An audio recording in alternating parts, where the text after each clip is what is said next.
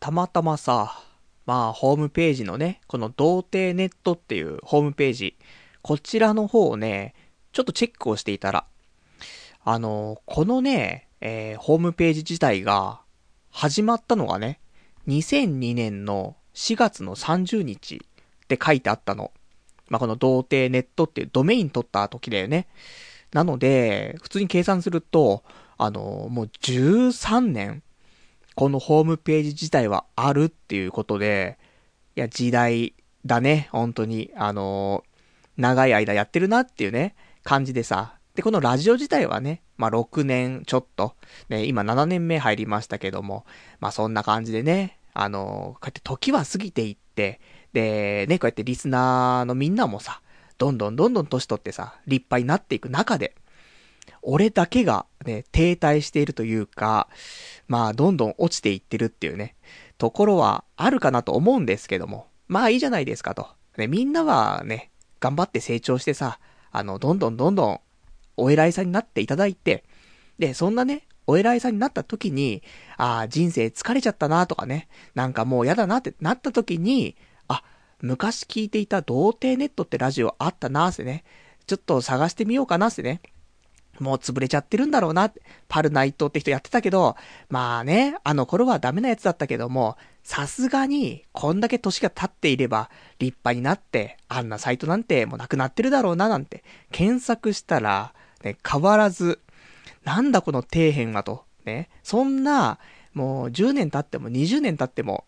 全く変わらないさ、いつでも、いつ戻ってきても、ね、もう昨日聞いてたような、ね、そんなぐらいの、まあラジオなのかなみたいなね。まあこのラジオがもし終わったとしてもね、結局このサイトがね、ずっと継続していってさ、俺が40、50になってもね、童貞ネットっていう、そういうサイトがね、まあ生き続けるんじゃないかなとは思うんですけどもね。まあできる限りね、このラジオの方は継続していってね、まあ聞いてくれる人がね、一人でもいればね、えー、なるべくね、長い間やっていきたいななんてね、そんなな感じでね、ちょっとやっていこうかななんて思ってますから。ちょっとね、そんなちょっとセンチメンタルなね、えー、最初のお話になってしまいましたけども。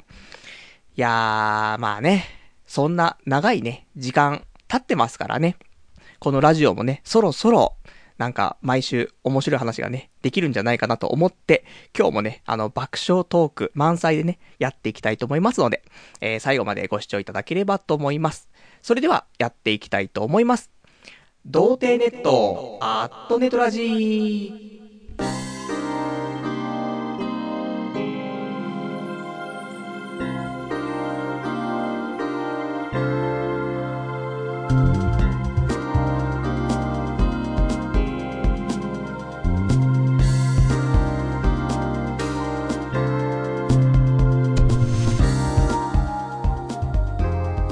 改めまして、童貞ネットアットネトラジパーソナリティのパルナイトです。こんばんは。まあ、そんなわけでね、えー、このサイトもできてね、13年経ったということでね、いやー、なかなか13年前からね、自分のサイトをドメイン取ってやってるなんていう人もなかなかいないでしょうと。ね、まあ、いるかもしれない。ね。13年前に取ったよって人はいるかもしれないけど、継続してそれをね、あの、まあ、運営しているっていう人はね、なかなか少ないんじゃないかなというところでね、私はね、まあ、このまま10年、20年とやっていければいいなと、そんな感じでね、えー、お送りしていきたいと思うんですけども、で、今日なんですけどもね、いや、ちょっと先ほど、またお部屋のね、模様替えをしていたんですね。どうもさ、あの、椅子と机、そのテーブルの高さってのは全く合わなくてさ、それでちょっと最近ね、あの肩とか首とか痛いのかななんていうのも思ってさ、ちょっとそのテーブルの高さをね、変えようと思ったの。ね、どうやって変えんのって話だけど、そのテーブルの下に何か台か何かを置いてね、もうちょっと無理やりにでもテーブルの高さをね、高くして、それで椅子とね、まあちょっとうまくバランス取ろうかなと思ったんだけどさ、それで、まあ近くにあった、あの、カラーボックスっていうのその、棚みたいなやつだよね。それをちょっと横に置いて、ね、横にそれ地べたに置いて、その上にテーブルを乗せれば、ちょっと高さ上がるんじゃねえかなと思って。で、やったんだけど、そん時にさ、腰やっちゃってさ、やっぱテーブルが少し重いっていうのが一つと、あと、その、カラーボックスの高さが思ったよりも高くて、その、想定していた持ち上げよりもさらに持ち上げなくちゃいけなくて、無理な体勢になっちゃってね、腰やっちゃったんだよなと思って。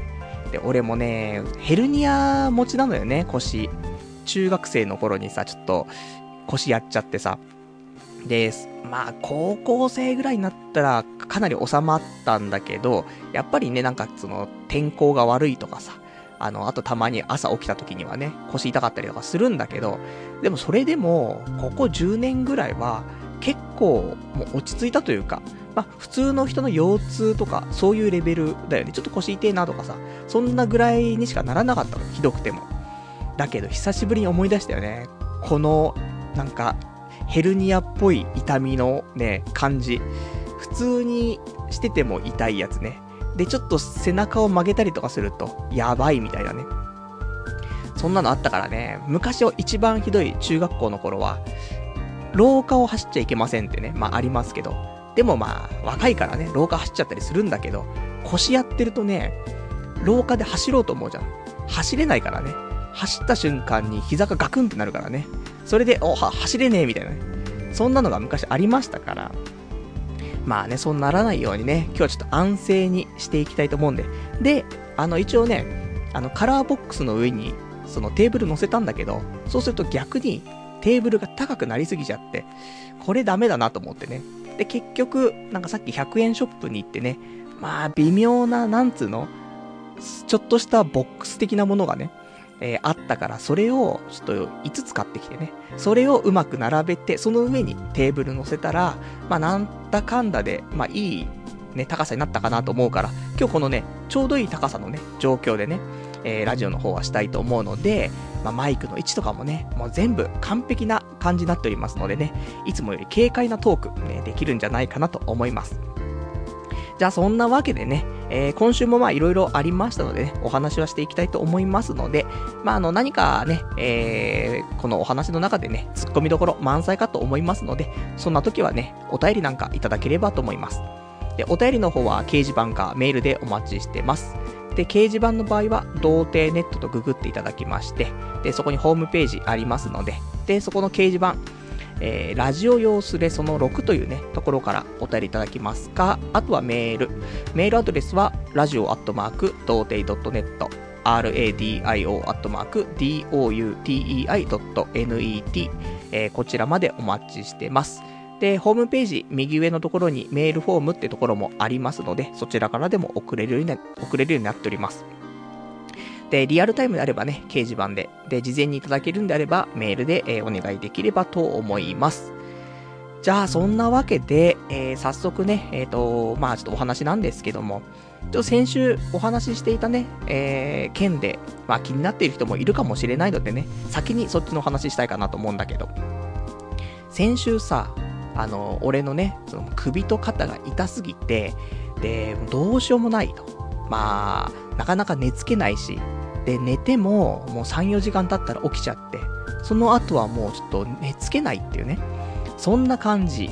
の日々を過ごしているので、どうにかしなくちゃいけないぞということで、整形外科に行ってきたって話をね、先週したんだけども。で、整形外科行ったらね、えー、まあ、レントゲン取って、そしたらレントゲンのね、骨が、ちょっと変な形をしていると。ね、その第二頸椎ってところがね、なんかやばいんじゃないかしらみたいな感じのことを言われて、念のために MRI ね、取りましょうよと言われての MRI 取った、ね、えー、そのね、次の話ね、が今週あったお話なんですけども。で、あのー、またね、先生がね、週に1回しかその病院にいない、いないらしくてさ、なんでね、えー、ちょっと1週間空けてまた行ってきたっていうところなんですけども。で、MRI のデータっていうのは、俺の手元にあってね、CD ロムで持ってたので、これを持って、で、病院また行ってさ、で、見てもらったわけ。そしたら、どうかなと思ったの。MRI、ね、今見てますと。ね、ちょっと、ちょっと見る限りだと、特に、問題ないんですよね、って言われたの。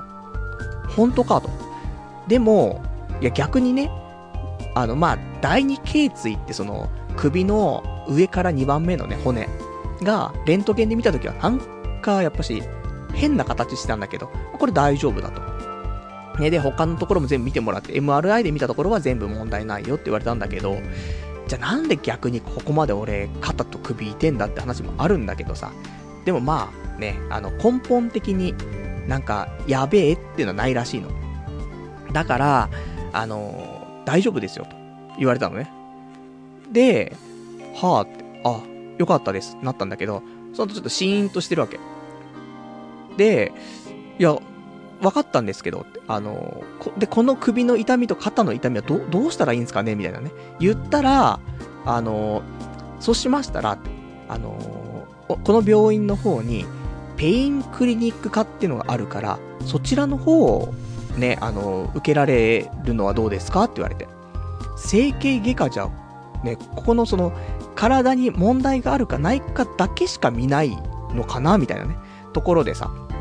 ちょっとそれわかんないんだけどさ、他の病院だったら、整形外科でね、いろいろ見て、で、あと、なんか処方とかしてくれるのかもしんないんだけど、まあ、そこの病院はそのペインクリニックっていうのがあって、そっち側でね、そういうなんだろう、まあ、リハビリじゃないけど、その肩の痛み、首の痛みとか、その体の痛みとかね、それを治していきましょうっていうのが、まあ別の科であるから、まあそっちにね、あのー、まあ、なんだろうね、切り替えるというかね、そういう仕組みになってるのかもしれないんですけども、で、そんなんで、じゃあ、そのね、ペインクリニックか、ね、あの、ぜひちょっとお願いしたいんだけど、つって。で、整形外科の方には、ちょっと午前中行ったからね。で、ペインクリニックの方は、えー、午後からやってますよって言うんで、じゃあ午後からお願いしますってね、もう当日、まあ、そのままね、えー、ちょっとお時間があったから、まあ、お昼でも食べてね、で、午後からペインクリニックがかかったんだけどもさ、いやー、ね、ペインクリニック科なんていう名前をね、初めて聞いたからさ、どんなんなんだって思うけど、なんか、調べる限り、やっぱりそういうね、今言ったように、その、リハビリだったりとか、あと痛いの治したりとか、あとなんか麻酔とか、そういうのもちょっと絡んでいるのかなみたいなところで。それで、えー、まあ、まあ同じ病院だからね、俺のその診察結果、その整形外科で見てもらった結果とかも、えー、全部まあ横流しじゃないけどもね、見てもらって。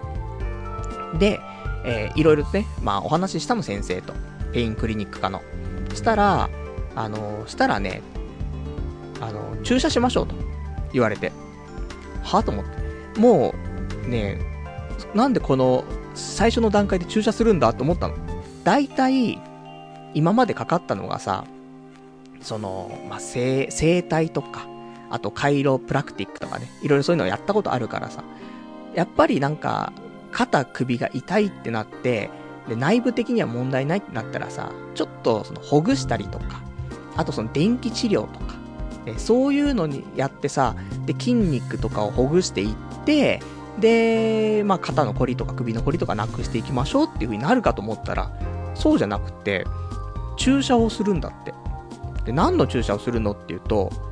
神経ブロックの注射をするんだって。あ、そうと思ってさ、あのー、怖いよね。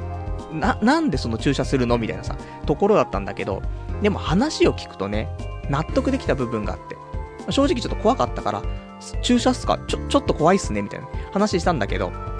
そしたらちゃんと説明してくれて、結局、あの、首とか肩が痛くなってる状況。で、しかも俺がね、まあ、小学校とか中学校ぐらいからずっと肩とかは痛くてって話はしてたの。で、なんでそういう状況になるかっていうと、その筋肉がどんどんどんどん緊張してる状態っていうのがずっと続いてるわけ。で、その筋肉が緊張した状態が続くと、どんどん血管がね、その、なんだろう、狭まっちゃうっていうかさ、締め付けられちゃう部分があるんだって。で、そうすると、血流が悪くなっていってっていう。で、それの、もう繰り返し繰り返しでも肩とかがね、どんどん痛くなってしまうんですよっていうことらしいの。例えば、あのー、体ね、傷ついちゃって血とか出ちゃうじゃない。そういう時に押さえたりとかさ、したり、あの、まあ、緊張したりとか、こわばったりすると血が止まってったりするよね。まあ、止血じゃないけどさ。そういうのと一緒で、やっぱりその血管がね、どんどん収縮しちゃうとね、血の巡りが悪くなっちゃうってことがあるらしいから、それを、その緊張している筋肉を、あの、一回、その、なんだろう、まあ、リラックスさせるっていうことで、神経ブロック注射のを打つんだよね。すると神経がまブロックされて、まあ、麻酔みたいな感じになるのかなそれで、緊張が、あの、和らいで、えー、血流とかも良くなりますよってことらしいなるほどと思ってさ。で、納得してさ。でも、ね、やってることは一緒だなと思って。あの、整体とかだって、ほぐしてさ、筋肉とか、その、ほぐしてって、それで血流をね、良くしようってことだし。で、例えばあと、針とか。針とかも、あの、やっぱしそういう神経とかね、そういうところもあるけど、その、筋肉の緊張をね、あの、ほぐす。そういうことをすることによって血の巡りを良くするっていうことだから、あ、みんなね、ちょっとやり方は違うけど、全員、全部のね、ところがその、筋肉の緊張をほぐすとか、ね、緩くするっていうことをするための、まあみんなアプローチ違うだけなんだなっていうことをね、ちょっと思ったりとかして。で、そんなんで、えー、ちょっと打ってもらうんだけど、まあ、そんな心の準備できてないからさ、まあ説明聞いて納得しても怖えなと思うんだけど、でももう先生はもう目の前ですぐに注射のね、そのなんかパックみたいなのすぐもう開けてさ、注射も準備してんの。早えな、この人と思ってさ。んで、まあ、慣れてんだろうねっていうか、そういう痛いところにも注射するっていうような流れなんだろうね、まずは。で、それをやって、その症状がどうなるかによって対処法を変えていきましょうっていうことっぽいから、まあね、あのー、じゃあ打ってもらいましょうなんだけどさ。で、どこが痛いんですかとね、言われて、えっと、まあ、強いて言えば、右の首と右の肩が痛いですって言って、わかりましたっつって。で、もう注射、もうブスブスブスブスって4箇所。首に1箇所。で、肩に3箇所かなその範囲広げて。で、ブスブス刺されてさ、まあ、そんなに、注射の針も細いってわけでもないから、普通の針だからね、もう結構痛いんだよね。でうーと思って。で、刺した時もう痛いんだけど、やっぱりその注射の中の液体ね、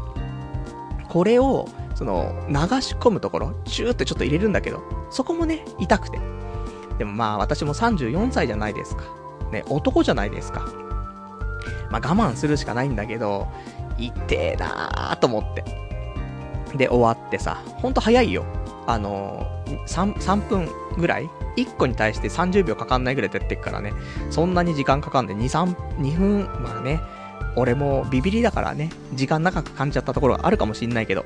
本当は1分半ぐらいで終わってるかもしんないね。まあ、そんなんでさ、プスプスやられてさ、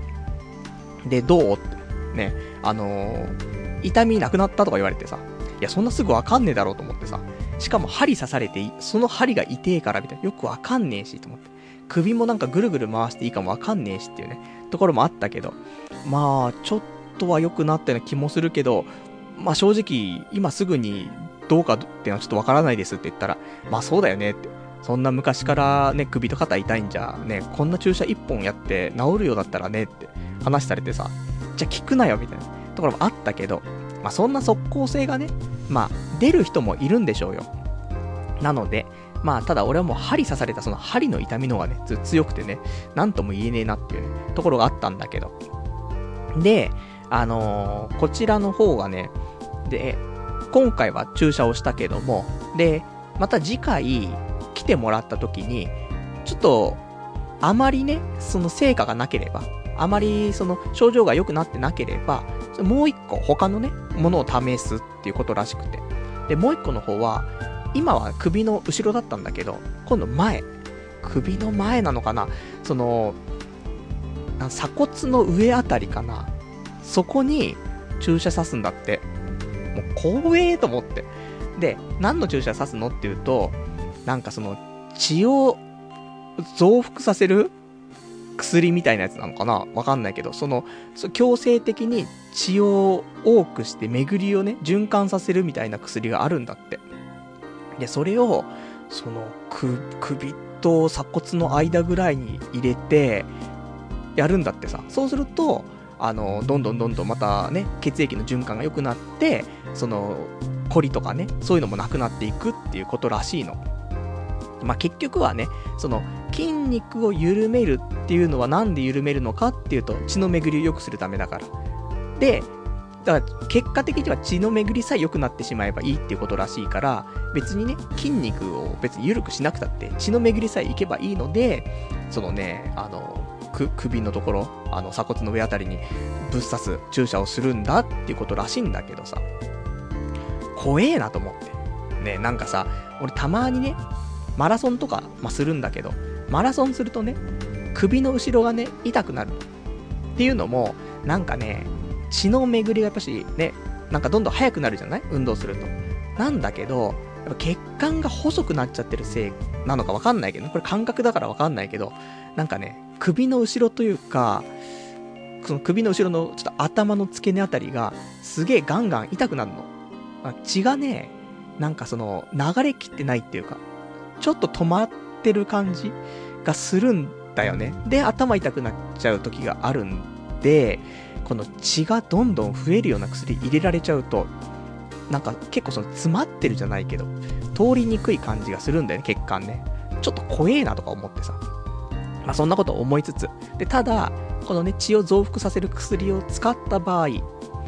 その血が止まりにくいっていう体質の人もいるらしいから、そういう人がそういうのを使うと、ちょっとあまりよろしくないと。死んでしまう可能性もあると。ね。そういうことがあるので、ちょっと念のために、あの、血液検査、ね、しておきましょうって言われて。ああ、わかりましたってね。で、まあ、次回かなと思ったの。で、あの、じゃあ、わかりましたって、その、ありがとうございましたって。で、あの、診察室出たんだけどさ。で、お会計の前で待ってたの。ね、まあ、次回、その、またね、なんだろう、その神経ブロックの注射やったりとか、あとはその血を増幅させる薬やったりとか、あとは、えー、血液検査したりするのかなと思ったら、普通に、あの、お会計で待ってんのに全然違うところから、パル内藤さんって言われて、で、あれ？お会計じゃねえのかなって思ったらそっち行ったら、あの、血液検査しますねって言われて。ああ、今日の今日でやるんだと思ってね。で、血液検査するんだけどさ、まあ、血抜かれるんだよね、3本ぐらいさ。さっき首と肩に刺した注射よりも、なんか血液検査のちょっと注射の方が逆に痛かったなみたいなね。なんだろうね、いつもね、ちょこちょこやるんだけどね、年に1回2回ぐらいね、血液、血液検査とかすることが最近多いけど、なんか久しぶりに痛かったなっていうのがあって。まあ、看護婦さんがあまり上手くなかったのか、ね、俺がちょっとビビ、ね、1日2回も注射するなんてっていうのでね、ビビってたかもしれないですけども。で、そんなんで血液検査もしてね。で、えー、っと、まあ、結果っていうのはまた次回行った時にね、まあ見てもらって、で、そこでまた改めてね、他の注射をするのかしないのかという感じらしいのでね。まあ、どうなることやらだけど、でも、ちょっとね、あの、ここ、通ってみようかなと思ってね、週に1回ぐらいでも、まあ、注射背中、あの、首と肩に打ってもらって、で、ちょっと筋肉のね、緊張を、まあ、徐々にほぐしていってっていうね、ことをしていったら、少しはね、良くなるのかなと思って。で、あのー、まあ、首とか、あの、骨の形というかさ、なんだけど、その、まあ、骨自体の形はね、まあ問題なかったんだけど、首の形状っていうのかな。首の連なってるそのね、骨たちの、そういう、まあ、横から見たね、あの感じだったりとか、そういうのは結構まっすぐになっちゃってるらしいんだよね。で、まっすぐっていうのは多分、その、ストレートネックっていう、まあ、現代病だよね。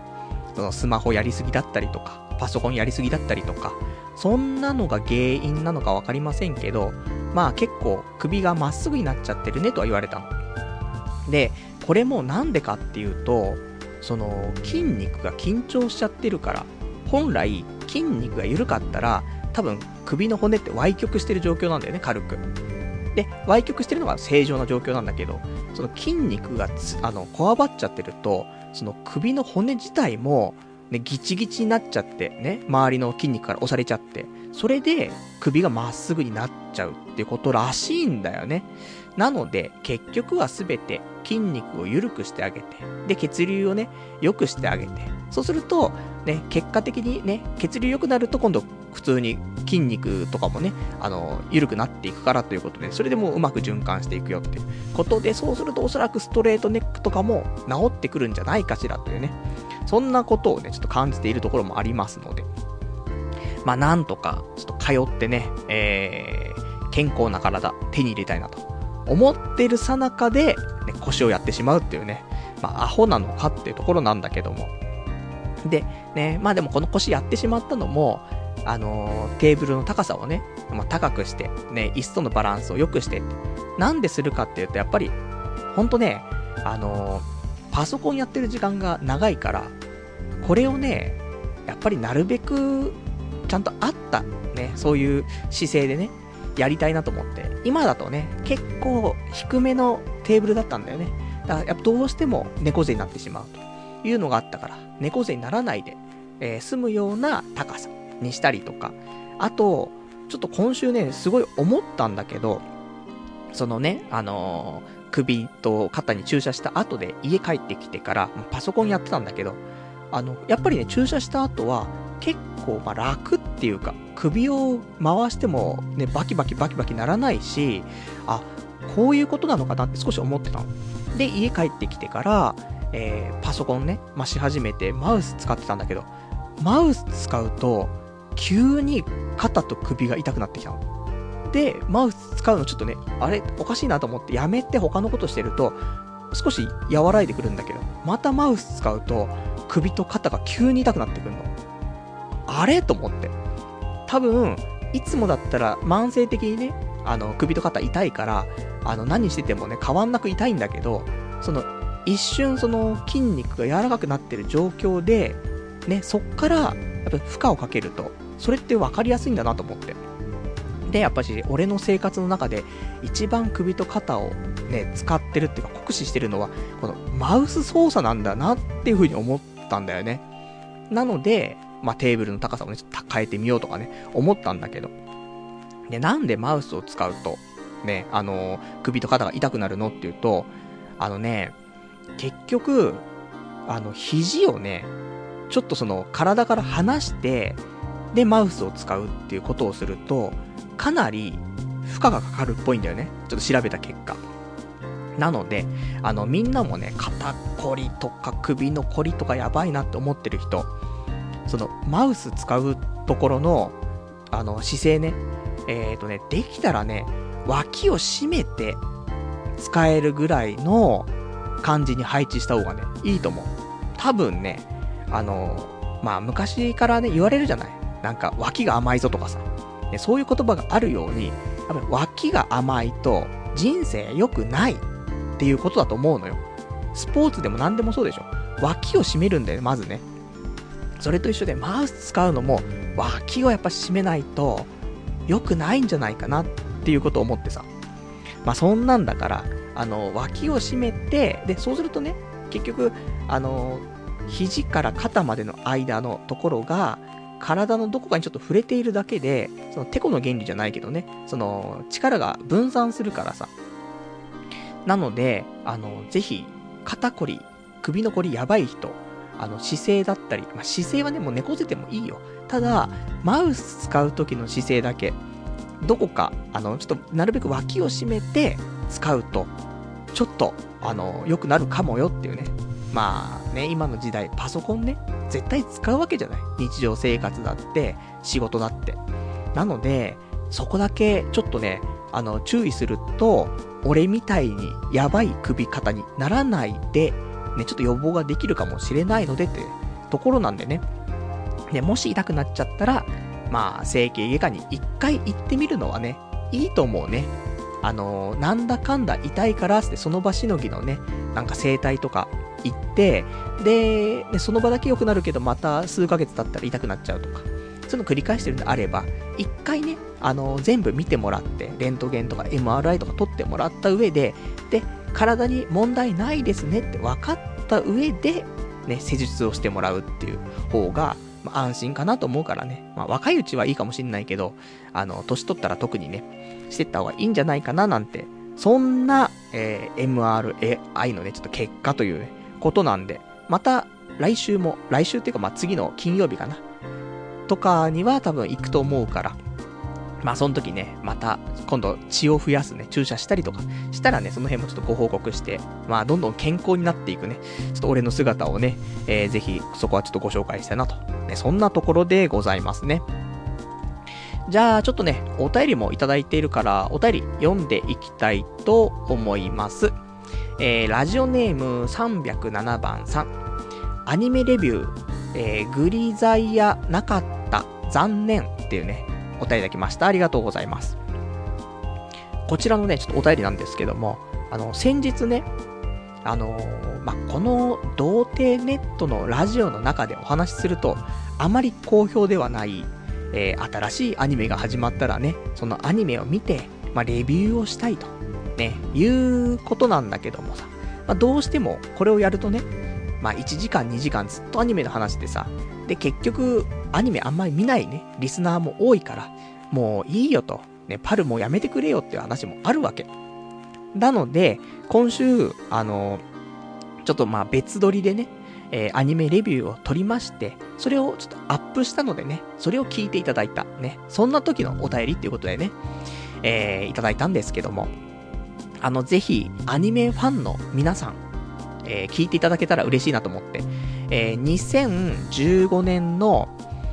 2015年春アニメレビュー、ね、えっ、ー、と、前編後編で、えー、配信させていただいてますので、今週2本アップしてますから。で、これね、なんで前編後編にしたかっていうと、あのー、とても収録が長引いてしまいましてね、えー、2つ合わせて3時間半以上、約4時間近くやってしまったんですね。で、いつもだったら、まあ、自分一人でお話しするか、あとはね、ゲスト、ちょっと呼んでね、お話しするかってところで、まあ、どっちにしても、俺の家でね、えコンクリートジャングルの池袋の自宅の方で収録をするっていうね、え感じだったんだけども、一応今回は、ちょっと趣向をね、変えて、え居酒屋で、ね、ちょっと撮ってきましたから。まあ、あまりさ、みんなも、周りにさ、アニメの好きな友達とかって少ないっちゃ少ない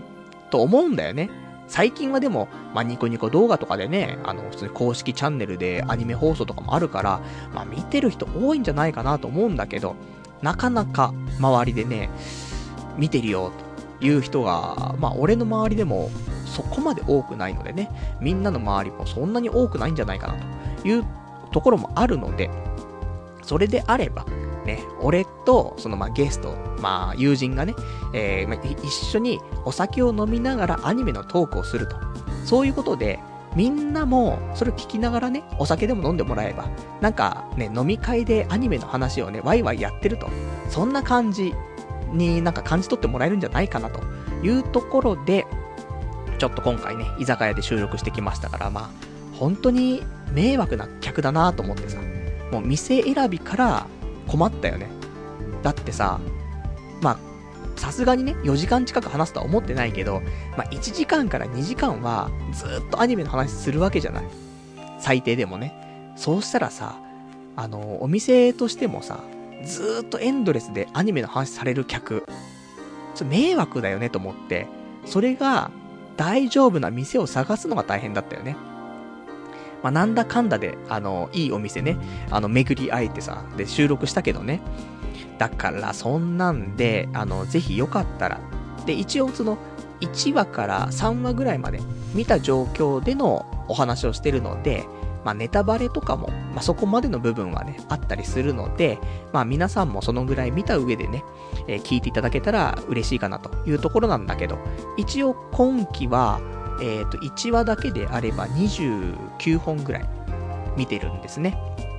で、そこから、まあ、あまりね、どうかなみたいなやつは、ちょっと削っていって、まあ、今20本ちょっとぐらい、22本ぐらいかな、は継続して見てる感じなんでね、まあ、無職なんでね、多少いつもより多く継続視聴はできるのかなとは思うんだけど、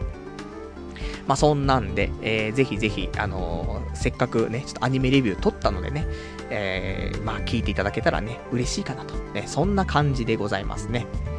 じゃあ、あとは、えー、今週他にちょっと話したかったことなんですけども、えーとね、今週、人生初のライオンキング、ちょっと見てきまして。あの、映画じゃないですよ。ね、あのー、ツタヤで DVD 借りてね、ライオンキング見たんですって。そういう話じゃないですよ。さすがに。あの、劇団四季のね、ミュージカル、ライオンキングだね。これを見てきまして。あの、まあ、あんまりね、面白い話なのって言うとね、まあ、そういうわけじゃないかもしれないけども、その、俺も人生ね、まあ、死ぬまでにやりたいことリストの中に、ライオンキングを見に行くってのがあったわけ。やっぱりさ、なんかもうライオンキングってすごい長い年月ね、なんかミュージカルで公演してるじゃない？だからさ、一回は見ておきたいよなって、やっぱし思うところ。その、今やっている、日本でやってるミュージカルとかの中で、やっぱり一番有名というかさ、まあ、宝塚とかね、そういうのも、まあ、一回見てみたいなとかあるけど、でもまあ、全部ひっくるめて、まあ、一番メジャーな感じがするのは、ライオンキングかなと思ってさ。で、えー、見たいなと思ってたんだけど、あの、まあ、これね、えー、ホームページ、劇団四季のホームページから、えーと、チケットの方は予約できるの。なんだけど、あのね、やっぱり人気なんだよね。やっぱね、これ、ね、ライオンキングとかっていうのは、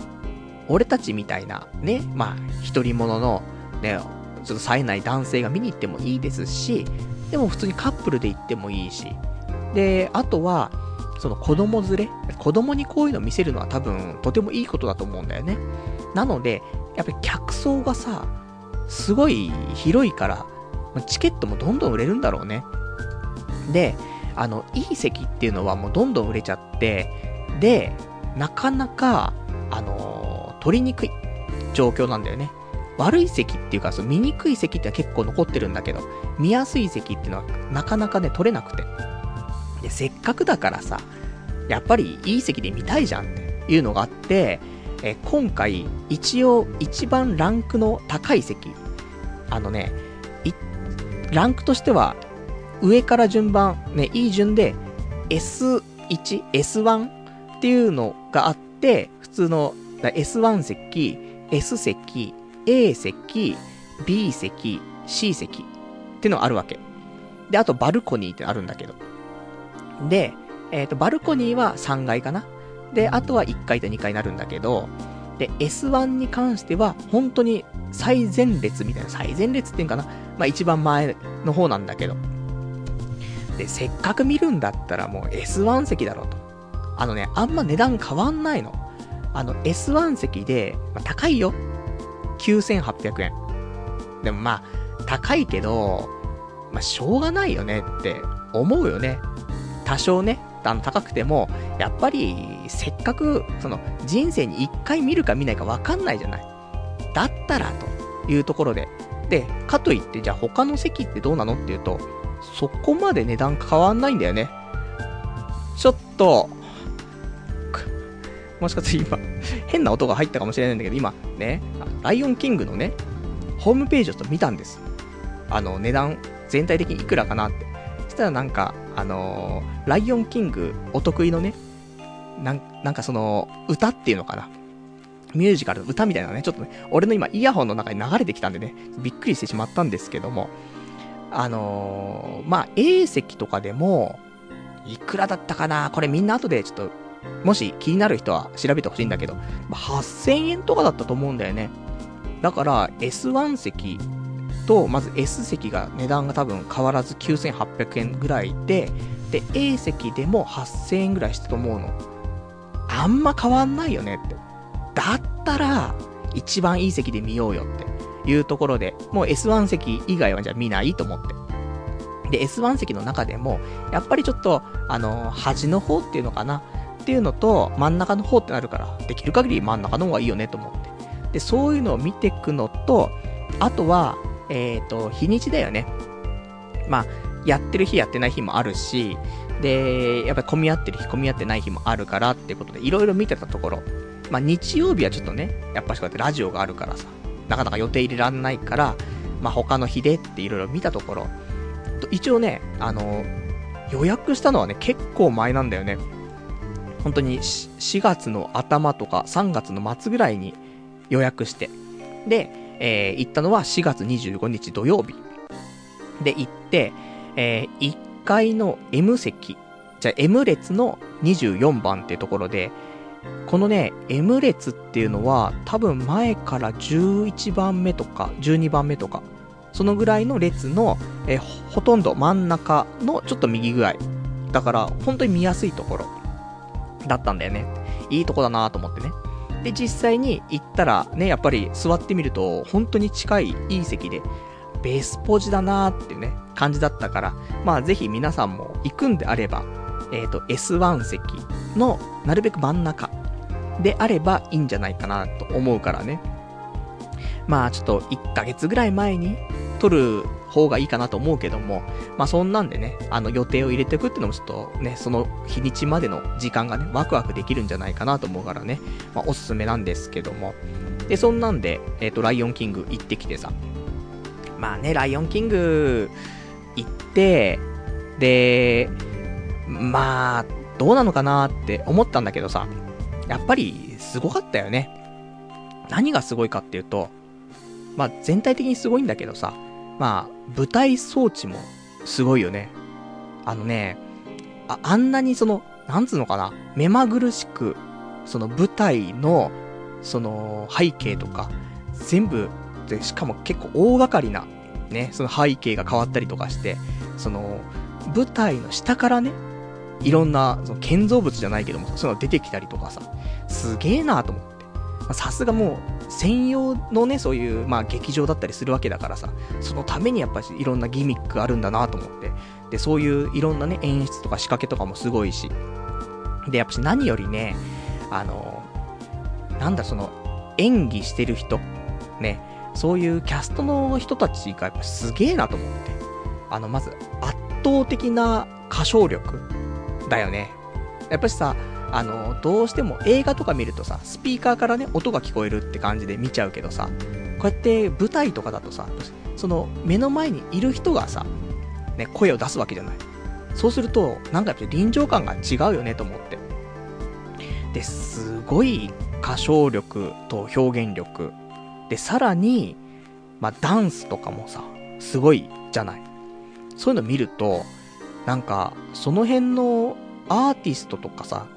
そんなの全然目じゃないなっていう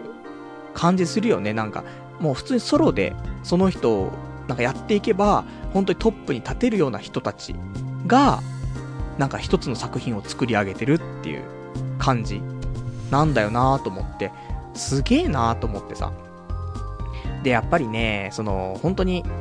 そんな人たち、だから、選ばれし人間たちだよね。が、さらに、限界を超えるように、日々、なんか鍛錬を積んでいるっていうかさ、それも鍛錬の積み方も、なんか、ちょっと違う方向に、ね、鍛錬積むんじゃなくて、本当にもうこれしかないっていう、そういう正しい方向に全力でなんか向かってやっている。人たちの集団なんだなって思うとさ、なんかとんでもないものなんだなっていうのは感じるんだよねと思って。だからまあ、内容はね、ライオンキングの内容って、まあみんな映画見たことあったりとかする人も多いと思うし、俺は見たことないけど、なんとなくどんな感じかなみたいなのわかるじゃない？まあ、大体俺もライオンキングの知識が、あの、大西ライオンさんしかね、いないんでね、なんとも言えないんだけど、まあ大体ね、あ、こういう感じかなみたいなね。まあ、あ、いつものディズニーな感じかなみたいなところは、まあ、あるんだけどさ。でもやっぱりそういう舞台っていうもの、一番、まあ、メジャーな、ね、もので見ると、やっぱり、いいものはいいんだなっていうのはあってさ。で、子供たちもね、あの、ところどころ笑っちゃったりとかね、してさ、いや、いい舞台なんだなと思ってさ。で、思うんだけどさ、途中ね、あのー、やっぱり、俺も見てて、その素直に感動したりとかすればいいんだけどさ、これはあの、なんだろう、もしかしたら、えー、まあいいや、言っとこうかな。あのね、俺が、このライオンキング行く前に、ちょっとツイッターなんかでね、これからちょっとライオンキング行くんだ、みたいな、つぶやきしたの。そしたら、あの、いいなとかね、あとね、あの、ぜひちょっと楽しんできてねとか、そういう、まあ、返信があったりとかもするんだけど、中にはさ、ちょっと、ま、マイナスなことライオンキングに対してマイナスなことを言う人もいるわけ。別に、あのー、そ、そういうなんか、水を差すようにしようって思って言ってるわけじゃないんだけど、まあそういう情報はやっぱしあるじゃない？何かにつけて、その物事に対してマイナスなことはね。それを、あの、ライオンキング行く前に言われたんだよね。で、それ言われちゃったことでさ、ライオンキング見ながらもさ、あの、そのことがチラチラ、チラチラ頭をよぎるんだよね。で、だから、純粋に楽しめなかったところは、そういうのがあって。なんか、すごいいい舞台なんだなーって見てるんだけど、そんな中、チラチラっとね、その言われてた、あまり良くないマイナスな言葉がね、ちらついて、なんか集中できないなーと思って。ね、そんなのがあってね、あの、正直、ちょっとライオンキング良かったんだけど、あの、そこまでのめり込んでね、あの、ちょっと、見れなかったなってのはあるんだけどさ。でもそれでも、やっぱりすごいなっていうのはあったから、ぜひ、あの、皆さんも、そういうライオンキングじゃなくてもね、今だとね、結構、あの、アラジンとかね、やってるし、まあこういう劇団四季とかっていうのは一回見てみると、いいんじゃないかなと思って。で、一人で見に行くのもね、もちろんいいけど、ね、恋人と行くのもいいじゃないと。すごいいっぱいあるのよ。その、やってる公公演の内容だったりとか。あとは、まあ、ちょっと、親とか、に、プレゼントするぐらいでもいいかもね。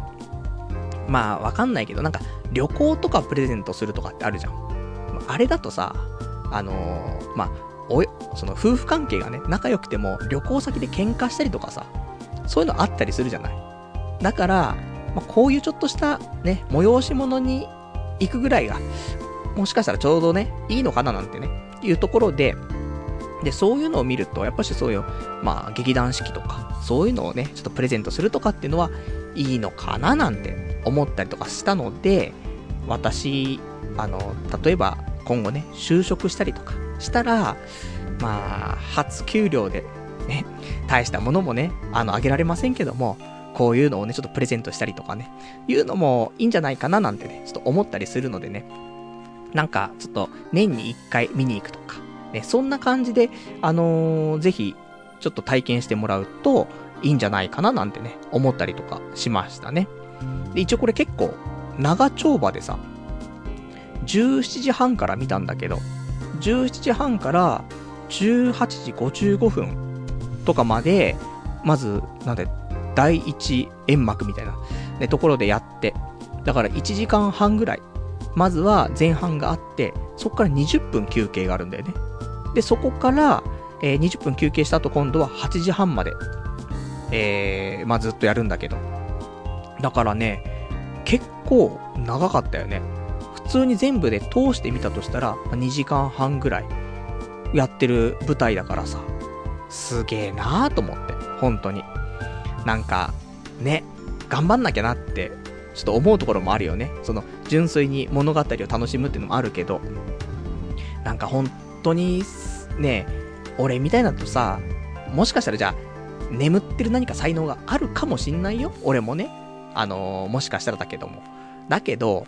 やっぱりどういう風にね、努力していったらいいのかわかんないし、ね、努力していってもちょっと努力の方向性が違ったりとかさ、するわけじゃない。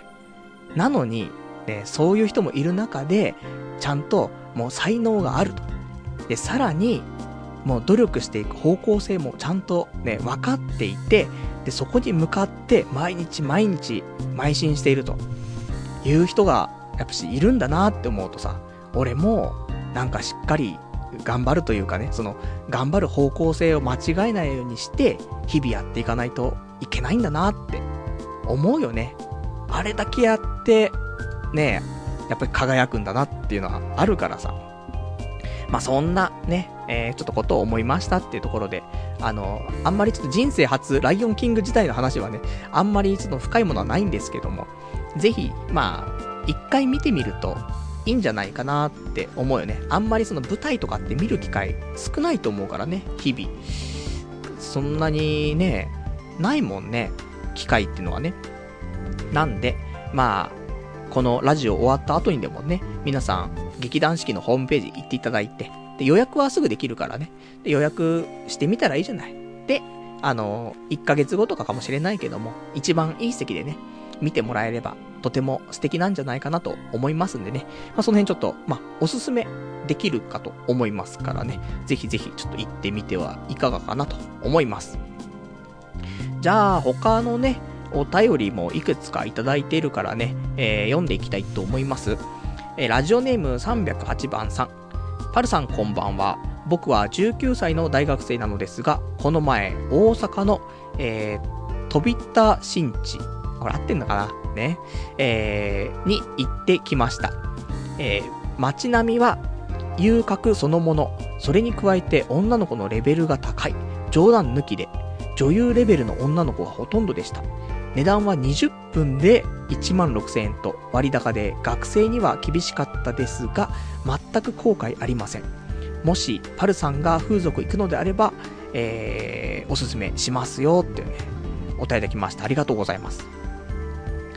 大阪だったらやっぱし、そこだよね。ちょっと、あの、読み方が合ってるかどうかわかんないからね、ちょっと間違った情報をね、ちょっとお伝えしてしまっても申し訳ないので、えー、ちゃんとした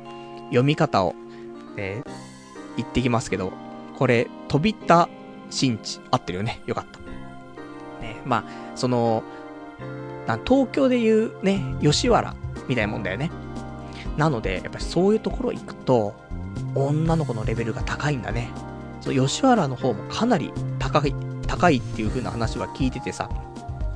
その吉原近くに住んでる友人が言ってたのは、全く同じこと言ってたね。女優レベルの女の子。だって言ったもんね。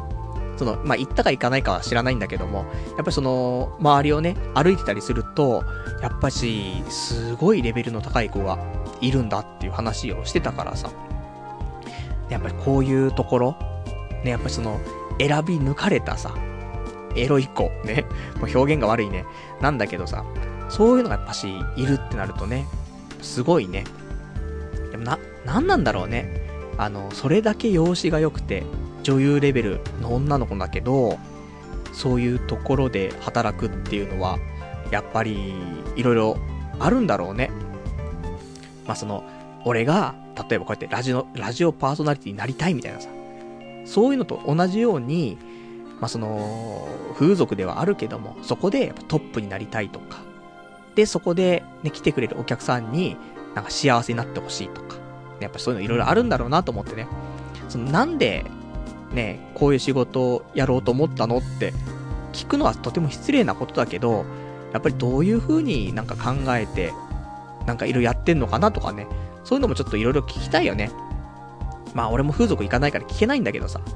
あとやっぱり、なんか失礼かなと思ってね、結局聞けないと思うんだけどね。まあそれがちょっと聞けるようになったらね、ちょっとおっさんっていうかね、なんかデリカシーのない感じになっちゃうからね、その場はその場で楽しむっていうね、ところがいいのかななんて思うけども。まあ不思議だよね。そんな女優レベルの女の子がいっぱいみたいな。だけど高いみたいな。やっぱり高いよね。20分で1万6000だもんね。まあ早漏だったらいけるけど、ただ、20分ってなんか失礼な感じもするよね。やっぱ40分とか倍で3万2000円ぐらい。なんかこのぐらい払わないと、なんか悪いなーって気がしちゃうよね。そんなに気使うことはないんだろうけどさ。なんで俺がもし行くとしたら3万2千円。でも、ねえ、スロット行って負けちゃったみたいな4万円、5万円みたいな考えたら、ねえ、自分が一生付き合えるかどうかわからないような、すんげえレベルの高い女の子と、ちょっとエロいことができますと。それが3万2千円ですって言われたら、ありなんだよね。ほんと。もう全部は、スロット換算、パチンコ換算で考えると、なんか大体ありになっちゃうよね。5万円以内の買い物だったりとか、そういうのは全部ありになっちゃうよね。だって、ねなんかやっぱし、パチンコパチスロで吸っちゃうお金ってもったいないなってやっぱし、思うもんね。何回、なんかそういう失敗してもさ、まあ繰り返しちゃうんだけどね。なので、まあ、俺も、今年ね、彼女とか、彼女候補ができなかったら、風俗行きますから。その際には、まあ、吉原行くか、ね、ただ大阪までは行けないからな。まあ、ね、でもみんながそうやってね、そういうところはすごくレベルが高くていいよっていうんであれば、まあ、吉原かな？そしたら俺の方だと。に行くっていう選択肢。ね。まあ、その方がいいよね。せっかく、初めての風俗行きましたつってさ、どこ行ったのって、うん、池袋みたいな。いや、違うよねと思って。そこだったら、初めての風俗どこ行ったのって、うん、吉原行きましたつってね。で、無職なんですけど、みたいな。そっちの方が絶対面白いもんね、と思って。なんでね、まあ、11月15日誕生日なんでね、それまでに、ちょっとね、彼女なんかができなかったらね、えちょっと風俗の方もね、えー、検討したいなと思っておりますよ。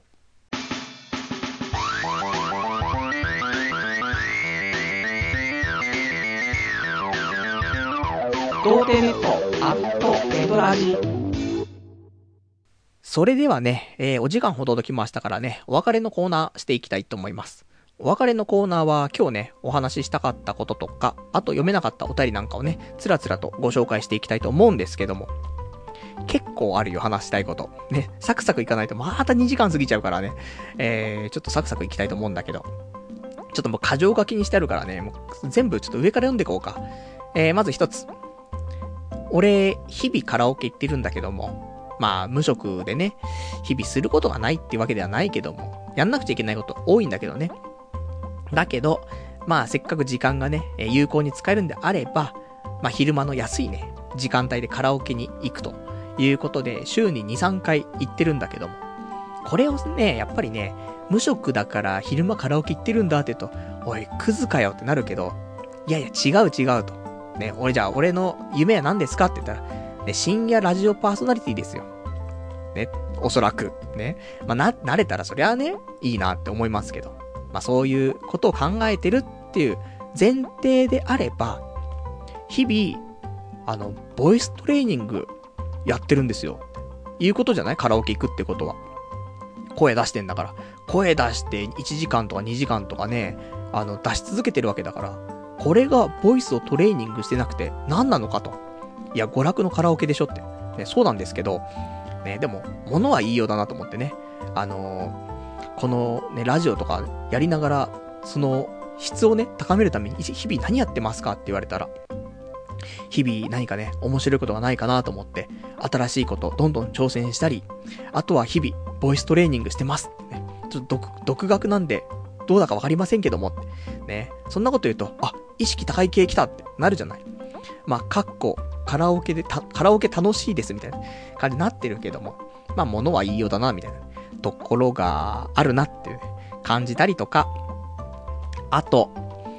そうだな、この話ちょっと長くなるかもしれないけど、言っちゃおうかな。ね。あの、先に言っとかないと、後半になるとね、みんな寝ちゃうからね、ちょっと先に言っときたいと思うんですけども、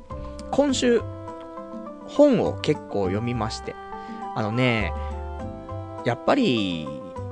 なんだろう、この無職の期間、何してた方がいいのかなっていうので、やっぱり自分のね、まあ、気持ちだったりとか、そういうのをね、どんどんどんどんなんか固めていくとかね。あとはやっぱし知らないこととかをね、どんどん学んでいくとか、そういうのにやっぱ時間費やしたいななんていうのがあって、で、えー、本を読んだんですけど、この本っていうのが、作者が本田健さん。結構知ってる人多いと思うんだよね。あの、一番有名なところだと、ユダヤ人大富豪の教えっていう本が多分有名なんじゃないかなと思うの。で、俺も、まあ、言ったらでも、なんていうビジネス書っていうよりは自己啓発系の本なんだよね。だから、あの、あんまり好きじゃないよっていう人多いと思うんで、自己啓発とか。ね。なんかうさんくせえみたいなね。くっさーみたいな。なると思う。俺も、まあ、まあ、嫌いじゃないけどね、あの、まあ、草って言われるのはよくわかるな、とは思うの。で、俺も昔、10, 10年前とは言わないけど、5年、5年前ぐらいかな、5、6年前に、ちょっと友人からね、このユダヤ人大富豪の教えいいですよって言われて、あの、貸しますよって言って、ちょっと貸してもらって読んだの。で、その時はまあ、そこそこ良かったんだけど、でも、あまあまあ、こういう考えもあるよなぐらいの感じで、まあ、そこまで響かなかったっちゃ響かなかったんだけど、いろいろね、あのー、ちょっと自分が今後ね、仕事するとかさ、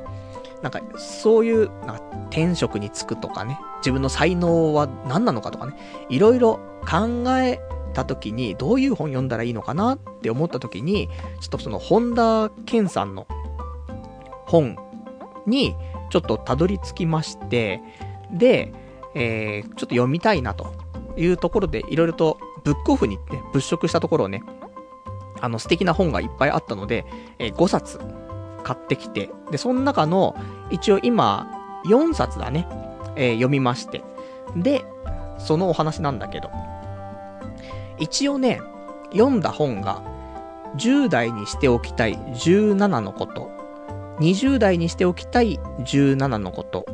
30代にしておきたい17のこと、あとは理想のパートナーを見つけるためにしておきたい17のことっていうのを読んで、今読んでるのは就職する前にしておきたい17のことっていうのを読んでるんだけども、よかったんだよね。そのユダヤ人大富豪の教えは、パ、なんかあんまりピンとこなかったんだけど、特に来たのは、その30代にしておきたい17のこと。これが、かなり来たんだよね。まあ、その、前にね、俺も、また自己啓発系みたいな話でさ、あのー、好きなことだけして生きていくっていうね、心や仁之助さんの本をおすすめしたけども、あれはあれでね、とても良くって、やっぱり自分の自信が持てない人とかね、自己評価の低い人とか、そういう人は多分見た方がいいんじゃないかなって。あのー、まあ、読んでも、ちょっとこんなのできるわけないじゃんとか言って、その受け、一回なんか受け入れようともしない人は難しいと思うけど、まあ、こういう考え方もあるよねとかね、ちょっと柔軟に考えられる人はぜひ読んでもらいたいなってのあるんだけど、で、それはそれで、その、自分の自信とか、そういう、なんだろうね、まあ、潜在的なものだったりとか、そういうのをちょっと固めるために、の土台作りとして多分読むのはいいと思うんだよね。で、それ読んだ上で、この、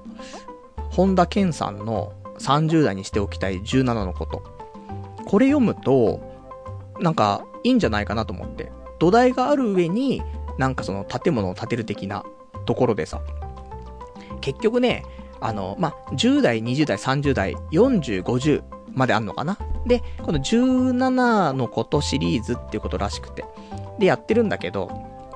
結局、あの、前にさ、ちょっと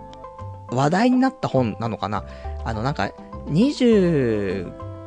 歳だか28歳のリアルとか、そんな本があったでしょ。で、これは、まあ、平均的に25歳とか28歳の時って、こういう状態が普通ですよ、みたいな。ね、こういう人たちが結構多いですよとか、そういうのがあったりとか、ね、貯金額はとかね、こんな、ね、家庭環境を作ってますよとかさ、いっぱいあったんだけど、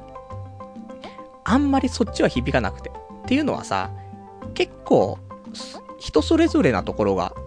あるじゃないそういうのって。貯金額、まあ、ね、0円の人もいれば借金してる人もいるし、何千万って持ってる人もいるじゃない？とか、会社とかのね、社会的地位もみんな違うし、ね、家庭があるとか、ね、結婚してないとか、まあ、もう人それぞれすぎるじゃん。で、これも、2年3年経ったら、もう一気に逆転する時もあるわけじゃない。だから、あんまりそういうのは響かないんだよね。あの、もちろん、隣の芝生は青いなって感じるからさ、なんか焦っちゃったりとかね、そういう気持ちになったりするところはあるかもしんないけど、でもまあまあ、人は人、そういうのはあるよねって思ったりとかして、全然響かないんだけど、この30代までにしておきたい17のことっていうものに関しては、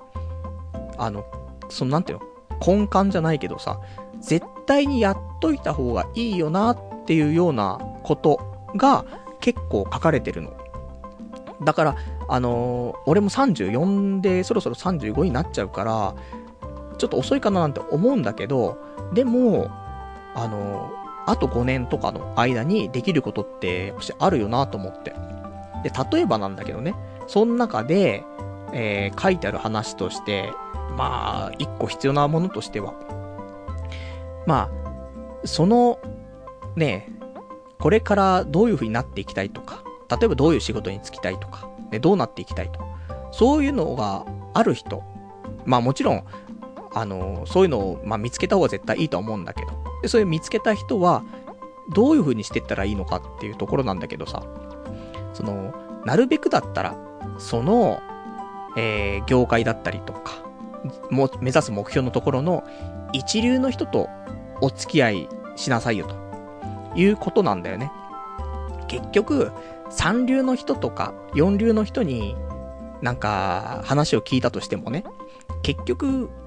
三流四流にしかなれないと。ね。付き合ってる人間がそういう人間だと。でも一流の人の話を聞いたりとかすると、一流の人の考え方とかやり方とか、そういうのが分かったりするから、まあ、そうするとね、えー、自分も一流になりやすいですよ、みたいな話があったりとか。まあそりゃそうなんだよねって思うよね。だって、例えばだけどね、話はちょっと暴力的な話になっちゃうかもしれないけど、俺の周りみんなアルバイトとすんじゃん。34歳の俺がね、周りの友達全員アルバイト。したら、まあ俺もアルバイトだよね。で、それがね、例えばまあ、アルバイトから俺がちょっと抜け出して正社員になりましたと。そしたらさ、みんなアルバイトの中で俺正社員じゃない。結構もう満足しちゃうところもないとは言い切れないよね。だけど、みんながみんな一流。まあ一流って表現もね、三流って表現もちょっとあまり良くないかもしれないけど、まあその業界の中では流し入れてるとか、ね、そういう人たちとばっかり付き合ってたら、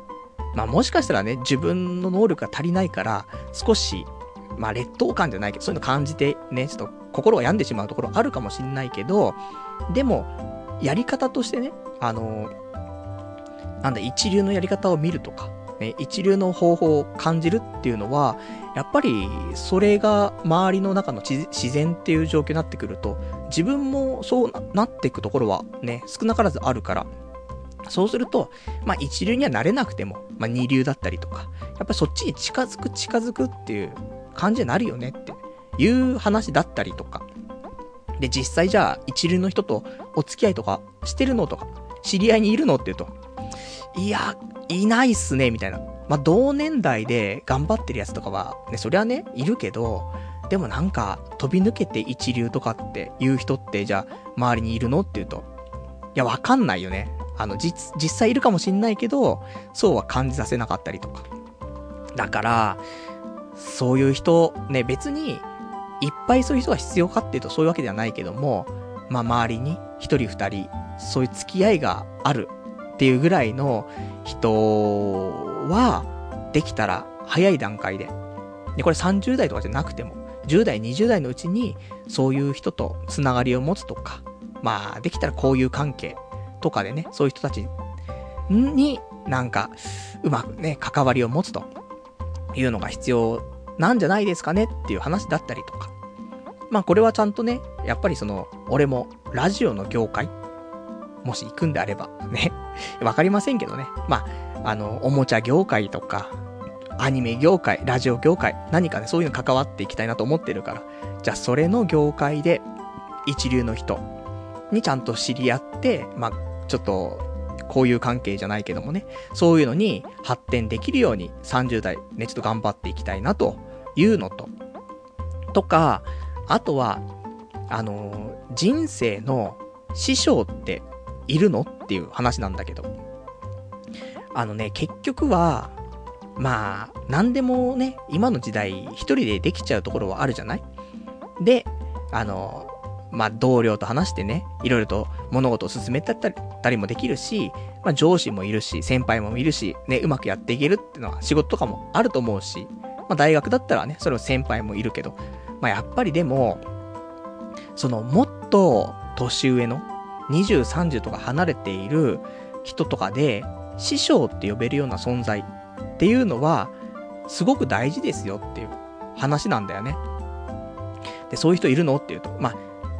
も、そういうなんか上下関係とかじゃなくても、本当にちょっとある程度対等な付き合いとかでも、じゃあ、30個ぐらい年上の人で、なんかその、師匠と呼べるような人っているかなっていうと、いないんだよね、と思って。まあだから、言ったらそのぐらい離れてて尊敬できる人とかっていうと、まあ親とかになっちゃうけど、まあ親と師匠はちょっとね、違うところもあるから、全く他人でそういう人っているの？って言うと、いないよね、と思って。だから、そういう人も、ちょっと作っていくというかね、あの、積極的に、なんかそういう関わりを持ってって、もし、ね、素敵な人を目指したいなっていう、憧れるような人と出会ったら、そういうのはちょっと関係をね、あの、続けていくのがとても必要だなと思ってさ。だそんなようなことが、ね、やっぱり人生生きる上で、そういう人たちって、やっぱり必要なんだよねって思うんだよね。なので、これは本当にさっきも言った10代、20代関係なく、もうなるべく早いうちに、一流の人と、ね、ちょっとお付き合いをね、ちょっと少ししてみるとか、あとは、そういう師匠と呼べるような人。まあ、よく言われるメンターって言うんだけどさ、そういう師匠とかメンターとかっていうのを、まあ、少しね、まあ一人でもいいし、ね、複数人でもいいけども、作るっていうこと。そうすることで、やっぱりね、人生、ブレるじゃない。でそこで、あの、アドバイス、的確なアドバイスをしてもらったりとか、あとその人が自分のとても行きたい業界とかに精通してる人だったら、引き上げてもらったりとか。だって、俺がね、日々頑張ってるのを近くで見ててくれるわけだから。そしたら、まあ、口利きじゃないけど、ね、そういう業界にいる人だったら、ちょっとうちの知り合いで、ね、こういうやつがいるんだけど、もしちょっとあの、人が足りないとかだったら、こいつちょっと使ってみないとかっていう紹介とかってのも、ないわけじゃないんだよね。ただやっぱり、そういう口利きとかっていうのも、そういう人と繋がりがない限りは多分難しいよね。だ言ったら、ね、コネっていう表現に近いのかもしんないけど、コネっていうのは結構無理やりな感じがするじゃないうちの甥っ子がさ、就職できなくて困ってるんだけど、って、君、ちょっとこっち、こっちの部署入れてくんないかな、ってね。で、あの、そっちの部署のね、資金繰りとかちょっとこっちでうまくやるからさ、みたいな。そういうのはコネになっちゃうかもしんないけど、そうじゃなくて、普通につてっていうのね、うん、そういうちゃんとした、あの、頑張ってる人がいて、で、それを見ている人がいて、なんとかしてあげたいなって応援があって、そこでちょっと紹介じゃないけど、こういう子がいるんだけどっていう。ただ、間にそういう人がいない限り、その業界とかと繋がるのってやっぱ難しいよねっていう話でさ。まあそんなのもね、ちょっといろいろあるので、もっといっぱい話はあるんだけど、あとは、あのー、もう一個話しとこうかな。あの本の方は理想のパートナーを見つけるためにしておきたい17のことっていうところの本なんだけど、これに書いてあったことでちょっと思うのは、あのー、日々の生活、ね、まあ、一人暮らしとか長い人は、なんかすべてのことが、お一人様仕様になってませんかっていう話なんだけど。結局ね、あのー、完全に、まあ、一人暮らしが長いと、どんどんどんどん、もう一人専用の空間になってくんだってさ。そりゃそうだよねと思って。だって、暮らしやすいようにね、していくわけだから、どんどんどんどん良くしていくなる、良くしていくと、そりゃ一人暮らしがね、快適になる方に全部が行きますよ。生活の仕方だったりとか、生活サイクル、部屋の形、ね、全部構造、全部そうなるけど、それだと、人が入ってくるスペースなくないですかと。ね、彼女が欲しいとか、パートナーが欲しいんであれば、お二人様仕様というか、人がちゃんと一人入ってくるスペースを空けておく生活にした方がいいですよと言われて、言われてって書いてあってさ、なるほどなって思っちゃうよね。だって今の部屋、完全一人仕様だもんね。まあ、一人暮らしだから当然なんだけど、それにしても、一人仕様すぎるなと思って。まあ、ね、狭いながらもさ、ワンルームで二人暮らししてる子はいるわけじゃないだからせめて、ね、暮らすとは言わなくても、日々遊びに来れるぐらいの、二人でね、生活できるぐらいの空間は作るべきだよねってちょっと思っちゃうよね。なので、そういうのもあってね、ちょっと今日は、あのー、模様替えしようかなみたいなところもあったんだけど。だからね、やっぱり、もうおかしいもんね。今の部屋とかさ、洗濯機ないでしょ。冷蔵庫が超ちっちゃいでしょ？本当にジュースが入れられるぐらいでしょ？で、なんか、テーブルと椅子とかの数とかもおかしいし、もう一人で生活するためだけの部屋になってっからね。これじゃあ、もし、近くのね、なんかカフェとかバーとかで女の子と知り合っても、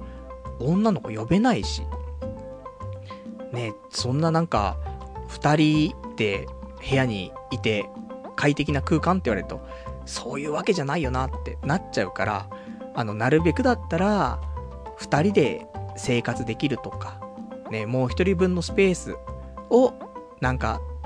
作りつつ生活する。例えば、コップを買うときも、二つ買おうよと。一つじゃなくて二つ買うとかね。そういうことのなんか積み上げっていうのをしていくことで、で、部屋は狭いかもしれないけど、ちゃんと二人が座れるスペース、ね、そこに人が座って一緒にコミュニケーション取れるようなスペースを確保したりとか、そういうことをすることによって、一人じゃない、ね、空間が出来上がってくるから、そうすると自然とね、そこに収まる人が現れたりとかね、するかもよっていうことでさ。でもね、やっぱり、一人だけの空間をどんどんどんどんギチギチにしていくと、やっぱりその入り込んでくる隙間自体がないから、どうにもなんないよねっていうところなんで、そういうちょっとした意識のね、仕方だったりとか、そういうのもいろいろ書いてあるから、あのー、結構おすすめなんだよね。その、ユダヤ人大富豪の教えは、まああんまりピンときませんでしたけども、その30代にしておきたい17のこととか、あとは理想のパートナーを見つけるためにしておきたい17のこと、まあ、あとはその、今読んでるけど、就職する前にしておきたい17のこととか、結構いいと思います。あの、なんか、なんだろうね、その、毎日毎日、ね、仕事、忙しいと思うんでみんなね、勉強したりとか仕事したりとか忙しいと思うんだけど、結構でも、なんとなく、就職して、なんとなく働いて、で、一生終えちゃうっていうのは、なんか、もったいないなと思って。なので俺もね、仕事辞めて無職になって、どうしようかな、みたいなね。で、試行錯誤してるけども、なんとなくじゃなくて、もう少し、なんか、うまくというか、満足いく人生というか、を過ごすために、どういう風にしてったらいいんじゃないのっていうような、なんかいろんな視点でのね、アドバイスじゃないけども、そんなの書いてあるからさ、いや、そんなのなんか、ねえほんと臭い本読んでますね、みたいな、あるかもしんないけど、俺もちょっとね、あの、どうかなって思ってたけども、やっぱりそういう、ちょっとした、ね、えー、こういうのはあった方がいい、いいんじゃないですかみたいなね。そういう話をしてくれてるので、あの、ぜひよかったら。で、俺はね、この、年代別のやつに関しては30代にしておきたいやつが、まあ一番心にヒットしたけど、それは多分、俺が30代だからなんだよねって思うんだよね。だから10代の人はこの10代にしておきたい、ね、シリーズを読んで、で、20代の人は20代がいいんじゃないかなっていうのと、あとは、えっ、ー、と、自分の年代のね、やつと、多分その次の年代のやつも読んだ方がいいんじゃないかなって思うんだよね。今の10年と、あとこの先の10年。両方ね、見ておくと、少し見通しが立てやすいのかななんて思っているので、あの、もし、ね、あの、よかったら、ブックオフでたまにね、100円で売ってるから、俺この5冊ね、買ってきたけど、全部1冊100円でね、買ってきましたから。まあいいんじゃないですか。あのー、ね、素敵な本は安い金額でね、みんなで共有すると、ね、いうのも、まあこの作者に関してはね、お金いっぱい持ってると思いますからね、もうそれでも全然ね、いいですよと。で、みんながね、心が豊かになってくれたらそれでいいんですよって多分思ってると思うので、ブックオフで買うんでいいんじゃないでしょうかと思いますんで、もし100円も払えませんっていう人いたら、言ってくれればね、あの、リアルで会える人であればね、お渡ししたいと思いますから、後で返していただければね、いいんで、ぜひぜひ、まあ、時間があれば読んでいただけれたらなと思っております。まあ、そんなね、あの、ね、こういうおすすめな本とかね、どうかなって思うけども、まあ、たまにはね、そういうことをね、ちょっとご紹介したいなと思いますね。あとは、えーと、ラジオネーム、えー、ラジオネーム、羊ガエル水族館さん。中村天風から、心や仁之助を経由して、本田健に着地かよ、クソワロタってね。えー、パルさん余計なお世話だと思うけど、ほどほどにねっていうね、お便りいただきました。ありがとうございます。いや、おっしゃる気持ちはよくわかるよね。俺もだからもう喋りながら、本当思ってたもんね。そう、最初はね、心谷仁之助さんの前には、中村天風先生の本がいいよ、つって。まあ、これも自己啓発だよね。で、その後に心谷仁之助さん行って、で、本田健と。ねそういう流れで、まあだから自己啓発三人衆みたいなね。そんな感じになってるけども。でもまあまあ、あのー、やっぱり、支持されてる人の本っていうのは、全部が全部いいってわけじゃないけども、その中の一冊ぐらいは、自分の心にちょっと引っかかるかなとかね、いう本はやっぱしなんだかんだあるかもしんないね。本当に俺も前見た本は全然ヒットしなかったから、まあ、全然って表現もあれだけど、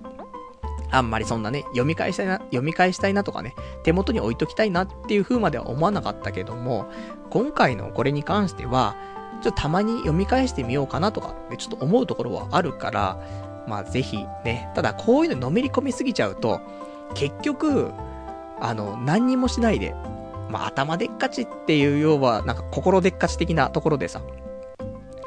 なんかね、こうじゃない、ああじゃないですよね。理想ばっかり求め続けて、結局、形に何にもなりませんでしたってなるところのオチもね、ありますから、まあ、ほどほどにっていうね、ところなんだけど、一応今年は、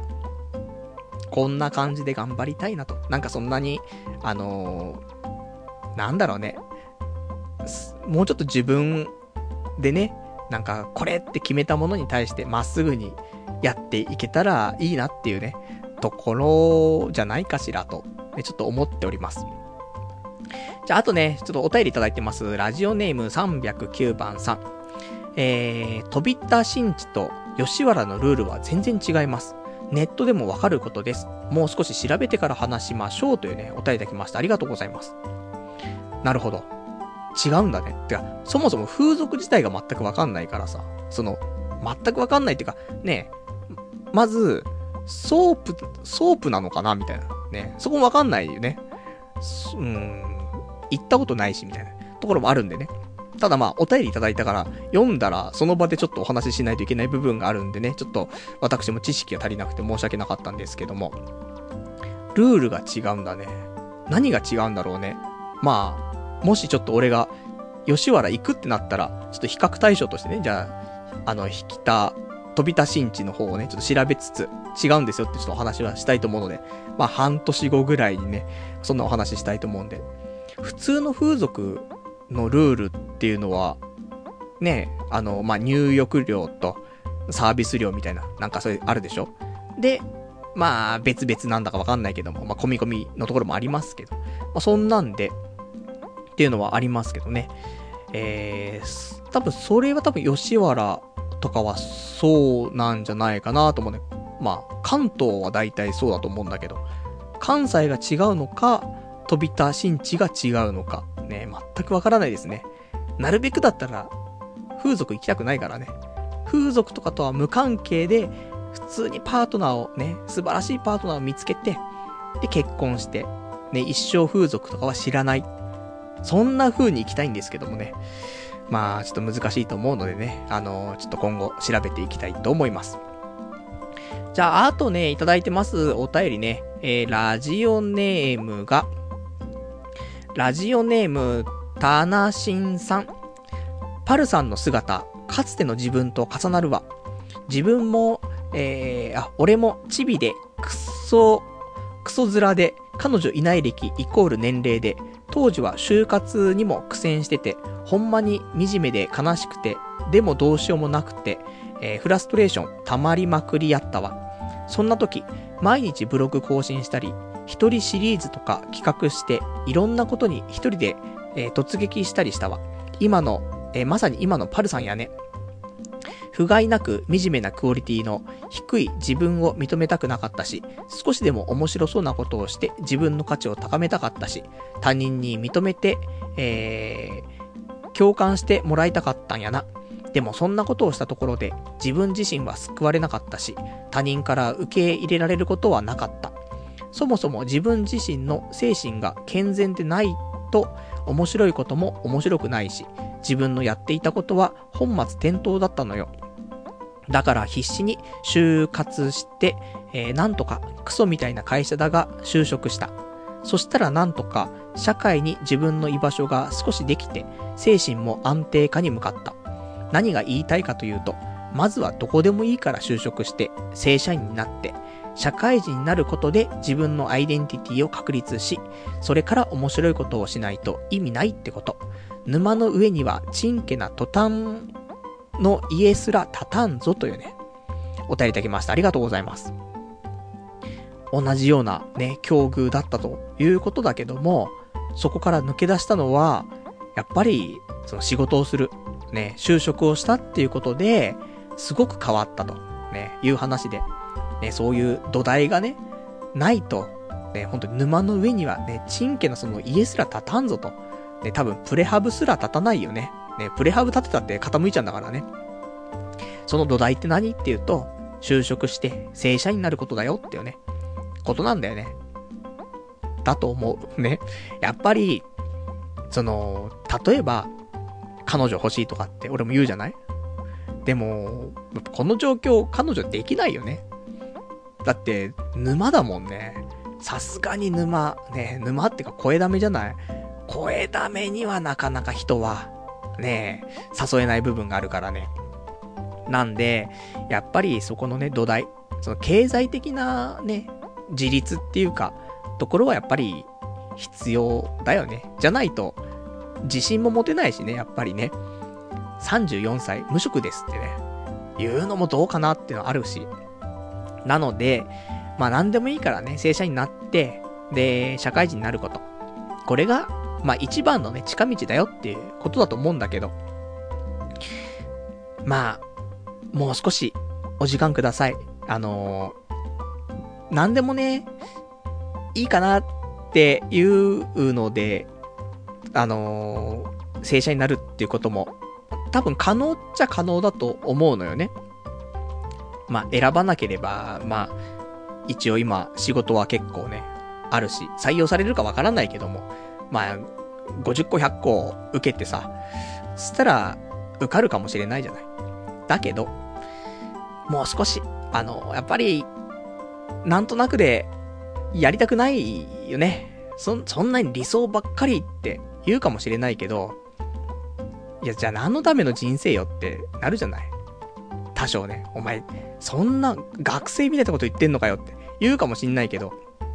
でも、なんとなくなんとなくで、やっぱしここ10年ぐらいやってきちゃってる中でさ、でもやっぱり、それだと、ねえ、多分自分のやりたいこととか好きなこととか得意なこととか、それをすごいやってても、多分、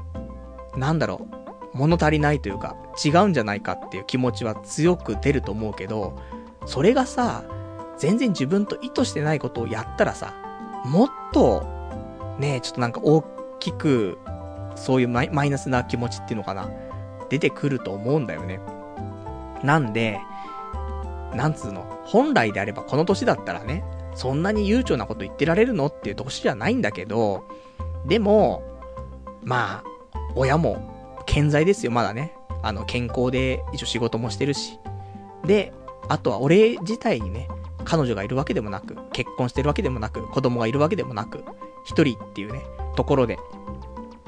なので、今年、ちょっと、あのー、あんまり諦めないで、えー、自分がこれっていうものに対してね、頑張っていきたいなと、ちょっと思っている節があるのよね。なんで、まあ、結果的にね、やっぱりこうやって、正社員とか、まあ、正社員じゃなくてもね、そういう社会に出てしっかりと頑張るっていうね、ところが、まず確立しないとね、何にも話進んでいかないよっていうのは、それ多分、多分もう正解だからさ。だから、今年ちょっと頑張って、その土台を作って、ね、まあ、なんとなくで進めないで、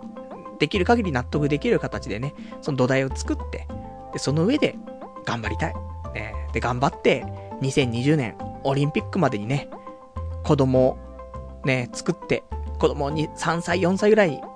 なっててくれればね、一緒にオリンピック見に行きたいなというところでございますんでね。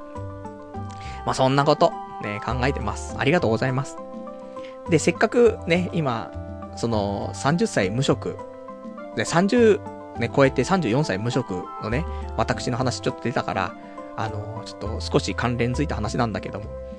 あの、ちょっとナンパをね、いや、しませんよ。ナンパしてきましたでもないし、これからナンパしようかなって思うわけじゃないんだけど、ちょっとしたナンパの仕方を考えててさ、ね、しないんだけどね。まあ、ナンパする人はね、いろんななんか、話の仕方とかさ、ね、あると思うんだけど、ちょっと、俺考えたのがさ、ね、お姉さんが歩いてるじゃない？で話しかけてさ、あの、俺、で、30超えて無職なんですけど、みたいな話してさ、で、30超えて、無職の男にナンパされた、されたんだけどっていう話を、そのなんか、友達とかに話したら、キモとかって言われて盛り上がらないっすか？みたいな。ね。で、ちょっとキモかったと思うんだけども、ここからちょっとお酒でもね、一緒に一杯でも飲み行ったら、ちょっと面白いネタになると思いませんか？みたいなね。よかったらネタ作りとして一杯だけどうすか？みたいなね。で無職だけど頑張っておごりますんで、みたいな。そんな話したらどうかなと思って。ただ、あのー、今の話をしただけで、俺もう、パソコンの前でちょっと汗かいてきたからね。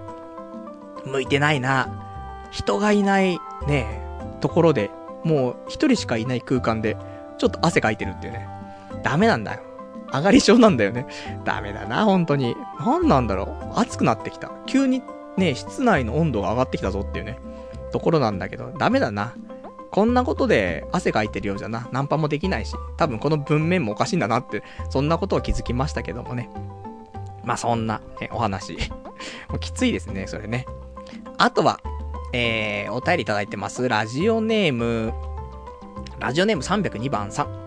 いつもポッドキャスト楽しく拝聴しています。気になったのですが、パルさんが企画して色々とお蔵入りになるもの多いですね。リスナーとしてひいき目に見ても、見通しが甘くて志が低いような企画力。ワロスって書いて適当に動物あれば、リスナーが買うんじゃないかって。仮にも玩具業界とかラジオ業界で働きたい人の発言とは思えない。万が一入社しても、そこがゴールじゃないからね。おとなしく、親の家業手手伝えばいいじゃんっていうね、お答えいただきました。ありがとうございます。ねいつも楽しく拝聴しているっていうね、ことで、あのー、いろいろとね、今までの俺の企画、ね、あの、見て、聞いていただいたと思うんだけども、まあ、ね、弱い企画ばっかりってね、で、お蔵入りになることばっかりっていうね、ことで、で、今回のこの件もね、LINE スタンプだと思うんですよね。俺が LINE スタンプを作って、で、それをね、配信したら、リスナーの誰か、ね、心優しい人が買ってくれるんじゃねえかと、ね、いう話をね、先週とかしてましたけども。で、まあ、ちょこっとね、絵描いたりとかしてね、えー、こんな感じでいこうかな、みたいな、ツイッターでね、ちょっとつぶやいたりとかしたんだけども、まあ、ね、そういうことじゃないでしょ、と。ね。だからもっとちゃんとやんなさいよというね、いうことっていうのと、あとは、まあ、ね、その、例えば、ラジオ業界、玩具業界、就職したとしてもね、それがゴールじゃないからと。ね、もっと、そっから、そこがスタートだからねっていう話で。でもそういうのいろいろ考えると、もう、変なことしてないで、親の家業を継いだらいいじゃんというね、お話なんでしょうけども、親の家業、ね、あの、町の不動産やお父さんがしてますけどもね、いやー、ないなと。本当に。あの、なくはないんだよ。滑り止め。まあ、高校とか大学とか受験するときも滑り止め受けたでしょ。そういう感じよ。一応、宅建も受かって、滑り止め合格してますと。ね。そういう状況で、今年は頑張って本命で行きたいなと。ダメだったら、みたいなね。ところ。でももう、いい、いいよね。しょうがないと思う。あの、甘いとかぬるいとかって話あると思うけど、だって、そういう環境だからこそじゃんってね。こんなこと言ったらまた批判なね、お話はあると思うけども、多分、親が不動産業界で仕事してなければ、こんな考え方には、まあならないよね、多分ね。で、あとは不動産の、その、なんていうの、関連の仕事をしてるからっていうことで、ただ俺もね、宅建の資格を取ったりとか、そういうのもあるから、まあ、なんともね、いろいろありますけどね。だけど、でも、ね、なんとか、頑張って、ね、自分のやりたいことをやりたい。ね。もうその一心ですよ。でもそうじゃないと、なんか、何のために生まれてきたかわかんないもん。正直ね。なんかその、夢物語ばっかりみたいな。なんか、ね、バンドで成功したいんだとかさ。で、そういうのと一緒じゃんみたいなね。言われるかもしれないけども。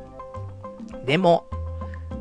いいんだよね、別に。ね。人が何と言おうと、もう関係ないよね、もうそこはね。まあ別にこれからじゃあラジオ、どうするのってなるけど、多分、このまんまの流れでいくと、他の仕事とかして、ね、しながら、全然違う業界の仕事するかもしれないけど、それでも、なんかラジオには多分、携わってさ、そういう趣味ではないけども、ラジオ配信したりとかさ、そういうの多分一生やるんじゃないかなって思ってるよね。なので、いいんじゃない？あのー、今年ぐらい、そっちに向けて頑張ってさ。で、頑張ったけど挫折しちゃったらさ、それはそれで、ね、あの、また他のことだったりとか、それこそその時に不動産業界、ね、行ったりとか、そういうことでいいよ、ね、と思ってる。もうそこはね、もう、固い意志でさ、人に言われてもブレないようにしていきたいなと、ちょっと思ってるんだよね。やっぱりね、人間心弱いからさ、人に、ちょっと、そういうことを言われると、自分が不安に思ってるようなところをつ、疲れると、やっぱりダメかなとかね、違うのかなって思っちゃうけど、ダメだよね。やっぱり、そういう、絶対にこうするんだとかさ、いうことはさ、人になんか言われてもさ、ブレちゃいけないんだよねっていうのがあるから、もう今年はもう、そういう感じですよ。もう人に言われても、もうそれで貫き通してやるしかないよね。ってちょっと思ってます。まあ来週あたりにね、またブレてね、やっぱり不動産業界行こうかな、みたいな、なってるかもしんないけど、でも、やっぱり、ね、5年、10年前から、ね、日記とか遡るとやっぱり、玩具業界行きたいとか、ずっと言ってんだよ、結局。だから、どんな仕事しても、やっぱり、こういうことしたいなって、また言うと思うんだよね。だったら、やるしかねえんだって、話だからね。まあ、ね、なかなか自分を強く持つことはね、難しいですけども、頑張りたいと、ね、いうところ。あとは、お便りいただいてます。ラジオネーム、羊がいる水族館さん。パルさんの人生を応援しているんだけど、LINE スタンプについては企画倒れというか、途中で頓挫してしまうかもな。ああいうのはコンセプトはもちろん、作り手にしっかりとした志がないと無理だよ。就職活動頑張ってってね、お答えいただきました。ありがとうございます。そう、LINE スタンプ。ね、LINE スタンプのお話はね、結構皆さんからね、お便りいただいて。あの、もうちょっとね、ちゃんとコンセプト作ったりとか、いろいろやんないとダメよっていうね、話はいただいております。ね。いろいろ考えてはいるんだけどね、あの、本当に、ただ動物を書いて、で、言葉を書いて、GO っていうわけじゃなくてさ、コンセプトあるのよ。ただ、ラジオで喋っちゃうとさ、この斬新なコンセプト、パクられるじゃない。誰もパクんないけど。だから、あんまり言わないけど。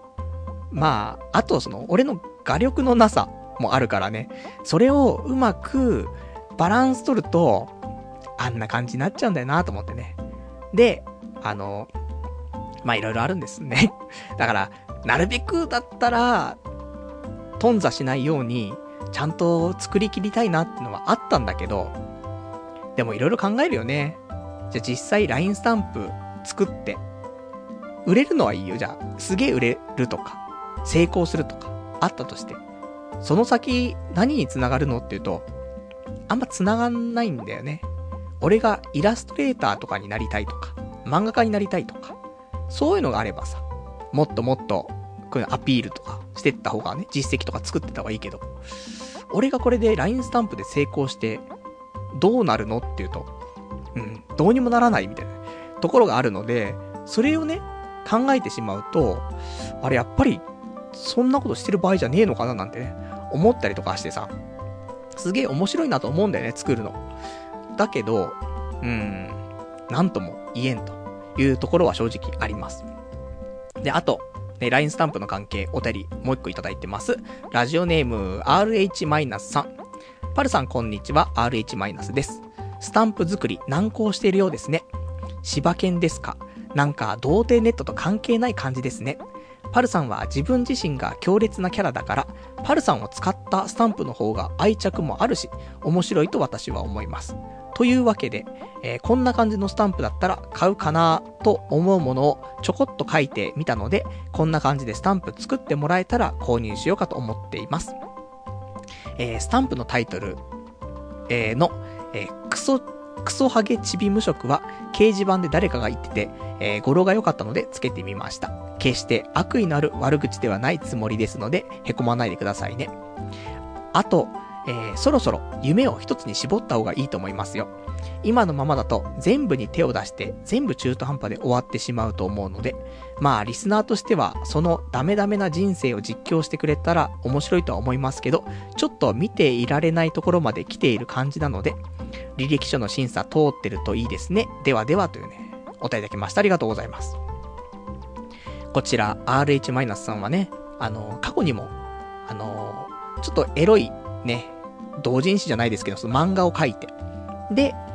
ちょっとご紹介させていただいたこともあるようなね、まあ、絵を描いてる方なんですけども。で、一緒にね、このメールでいただいたんだけども、メールに、その、こんなスタンプだったらいいかななんていうのを、えー、例で作って、送ってきてくれたんですけども、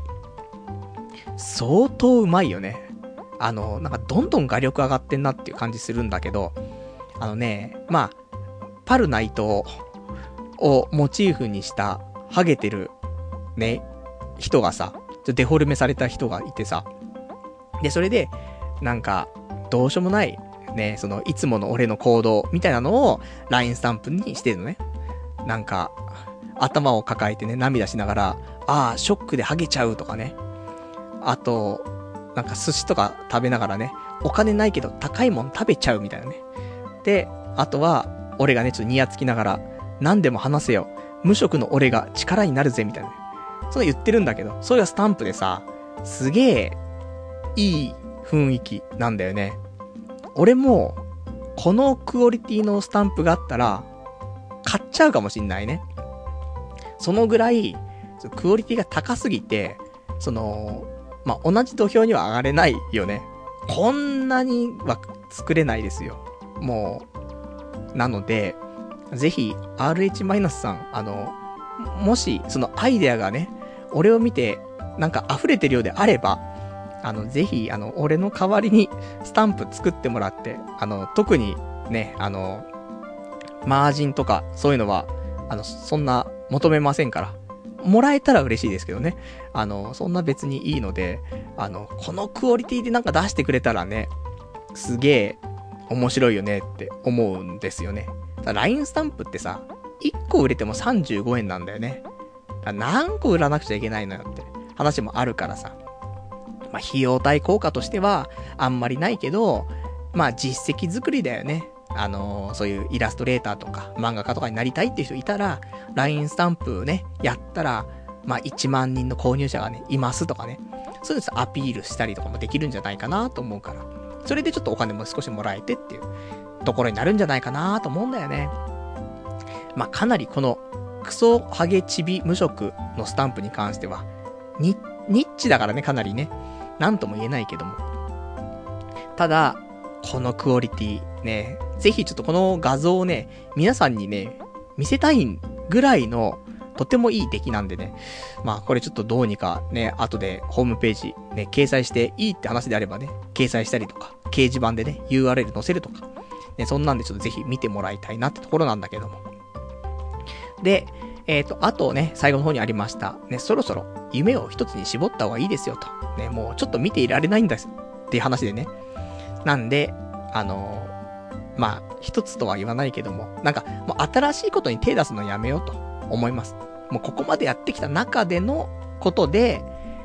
で、考えてきたこととかね、やってきたことの中から、ちょっと絞ってやっていきたいと思うんで、まあ、仕事に関してはもう本当に、アニメ、と、ラジオ、とか、あと、おもちゃ、玩具。もう、この業界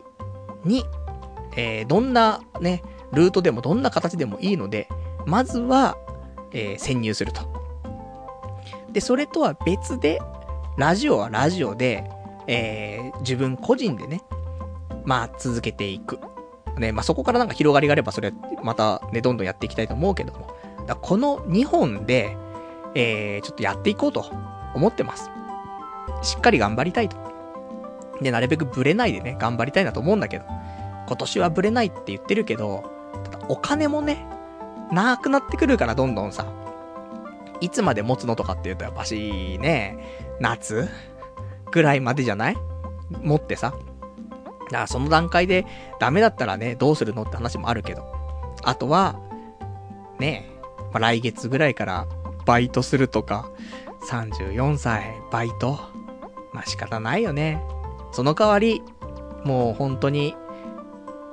バイトの方がいいかもね。ちょっとお金が足りないぐらいのバイトの方が、切羽詰まるし、ね、こんなことしてる場合じゃないってなるからね。それ、それでさすがにさ、派遣社員の頃はさ、ね、年収300とかもらえるからさ、まあ生きていけるかなとか思っちゃうけど、バイトだったらね、いや、さすがに生きていけねえし、みたいな、なるからね。まあちょっと必死感がちょっと変わるかな、なんて思いますんで。で、あの、その、求人、あの、先日、俺がね、ここって思ったところ、えー、応募したんだけど、これの結果がね、まだ来ないの。これ、俺勘違いしてて、応募してから10日ぐらいで、えー、返信来ますよっていう風に書いてあったんだよなって思ってたんだけど、それ勘違いで。あの、応募から10日じゃなくて、掲載終了日から10日だって書いてあったの。で、掲載終了日っていうのが、あの、5月の12日とかって書いてあったから、そっから10日ぐらいで来るらしいので、その第1次のところで、結果がわかるのが5月20日とか、多分そのぐらいになっちゃうと思うんだよね。ずいぶん先だなっていうところもあるので、まあ、他に行動しとかないと、ね、まずいじゃまずいよね。そ、まあ、そこが本当に本命だからさ、そこ以外のところに行こうかな、なんていうところも、なかなか出てこないんだけど、でもなんか、あの、そこ落ちた場合のことを考えて、まあ、業界、どこかね、受けておくとか、しておきたいなと、ちょっと思っているところはありますってところだね。で、あと、前に言ってた、ラジオのスクールなんだけども、それは、ちょっと、あの、申し込みのお話を進めている段階で、ちょっと折り返しね、メールが返ってこなくてね、あの、どうなってるかちょっとわからないんですけども、一応、多分5月の中旬から行くんじゃないかななんてね、思ってますんで、行ったらね、まあラジオ業界のね、そういう人たちと繋がれるとか、ね、このポッドキャストもクオリティ上がるとか、まあメリットしかないと思うんでね、まあお金が減ってくってデメリットはありますけども、なんか結局一人でさ、ずっとその場で足踏みしてる状況はほんと良くないからね。一歩進むためにも、まあいろんな人と、まあ知り合ったり繋がったりとか、ね、そういうのも必要な段階なんですかねなんてね、思ったりとかしている、そんなね、感じですね。あとは、お便りいただいてます。ラジオネーム304番さん。オールダメだし、お見事ですね、パルさん。リスナーから、えー、諭されてもブレないパルさんが大好きです。でも一緒に何かするのは絶対に嫌ですねってね、お便りいただきました。ありがとうございます。そうね。あのー、なかなか、こんな、ね、多分、俺みたいな友達がいるっていうのはいいと思うんだよね。あんまいないっしょ、こういうタイプがさ。だから一緒にお酒を飲むとか、そんな感じはいいと思う。たまにあったりとか。毎日顔を合わせて一緒に仕事するとか、あんまね、あのー、人を選ぶよね、相当ね。なので、うん、まあ、しょうがないね。もうちょっと求められるような人間にね、なれるように今年は頑張りますから。来年ね、あの、もうみんな手のひら返しですよ。パの、パルさんとぜひ一緒にお仕事したいです、みたいな。なるように今年頑張りたいと。ね。今の時期じゃ全然そんなん想像できませんけどってなりますけど。まあ、そんな感じ。あとは、ラジオネーム、えー、Mac ユーザーさん。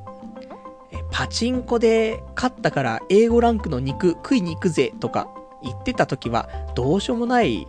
クズ無職だなと思ったけど、案外真面目に就職活動しているみたいなので安心しました。でも結婚したいならあまり貯金減らさない方がいいですよってね、お答えいただきました。ありがとうございます。そうだね。あの、貯金は減らさない方がっていうか、まあ、今の貯金じゃ結婚もできないからね。せめて300から500ぐらい少なくても多分貯金ないと結婚って話にならないじゃない。若い20代の子とかで、じゃあ貯金300万貯まったら結婚しようねとかさ。多分そういう話だと思うんだよね。なので、30代中盤のおっさんだったら、多分500万から1000万ぐらい持ってないと、結婚とか難しいんじゃないかなとは思うけど、でもまあまあ、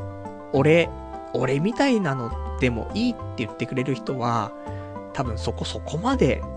求めないんじゃないかなっていうか、そういう風にちょっとね、希望的観測があるので、でもそれでもね、やっぱり300万ぐらいは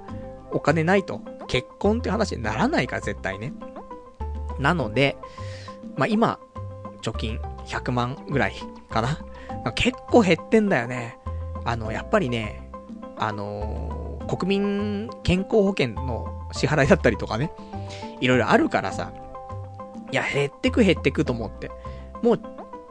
俺のね、あの、大事なりっちゃん、リソナ銀行ことりっちゃんの方に、多分50万、55万くらいしかもう入ってないんだよね。で、あと株と FX で、多分合わせて50万ぐらいでしょ？で、全部で合わせて100万とかさ。そんなもんじゃない。いや、まずいよねって思ってるんで、やっぱり来月からバイト。ねえ、するのかな。せっかくだから一回やってみたかった漫画喫茶のバイトする？いや、しないよ、やっぱしね。繋がんないもん、何もね。できれば、何かしら繋がる仕事のバイト？あの、もうおもちゃ売り場の店員さんでもいいよね、全然ね。それでも、繋がるっちゃ繋がるもんね。あの、全く繋がらないことはしないようにしようかなとは、ちょっと思いますね。まあそんな、ね。でも、ね、パチンコ、パチスロで勝ったら、俺も英語ランクの肉食いに行ったりとか、吉原の風俗行っちゃったりとか、ね、あるかもしんないけど、ね。まあ、頑張って就職活動もしてね、えー、立派な姿をね、みんなに見せたいと思います。あとは、ラジオネーム306番さん。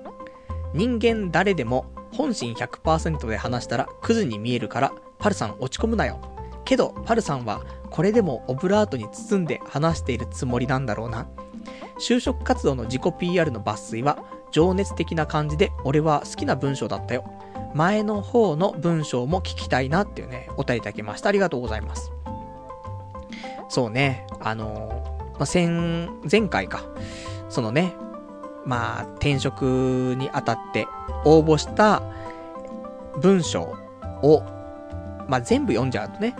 あんまりよろしくないかなと思って、ちょっと後半部分だけ、ちょっと読んだんだけども、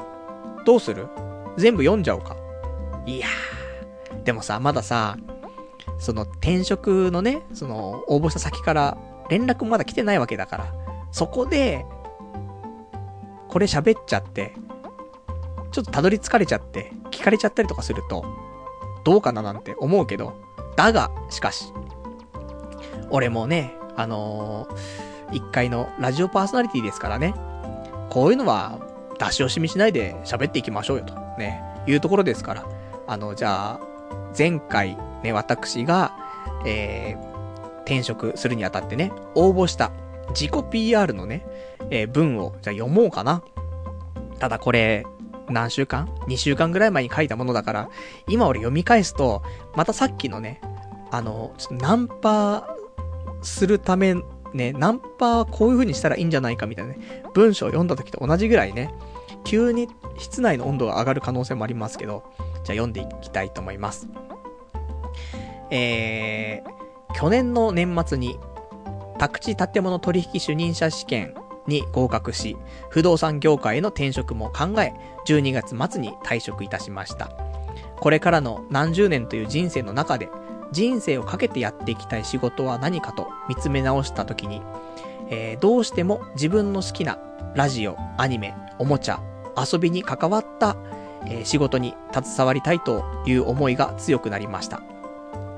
幼い頃や学生の頃に夢中になったものがきっかけで友人ができたり、また何年何十年と経った時に友人たちと会話の中でその夢中になったものの思い出話に花が咲くようなそんな記憶に残るコンテンツ、サービスを提供していきたいと思っています。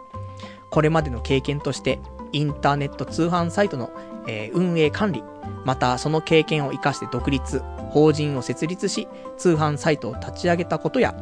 コールセンターでの業務では、お客様からきちんとお話を聞き出し、内容を整理した上で分かりやすく説明をし、ご納得していただけ、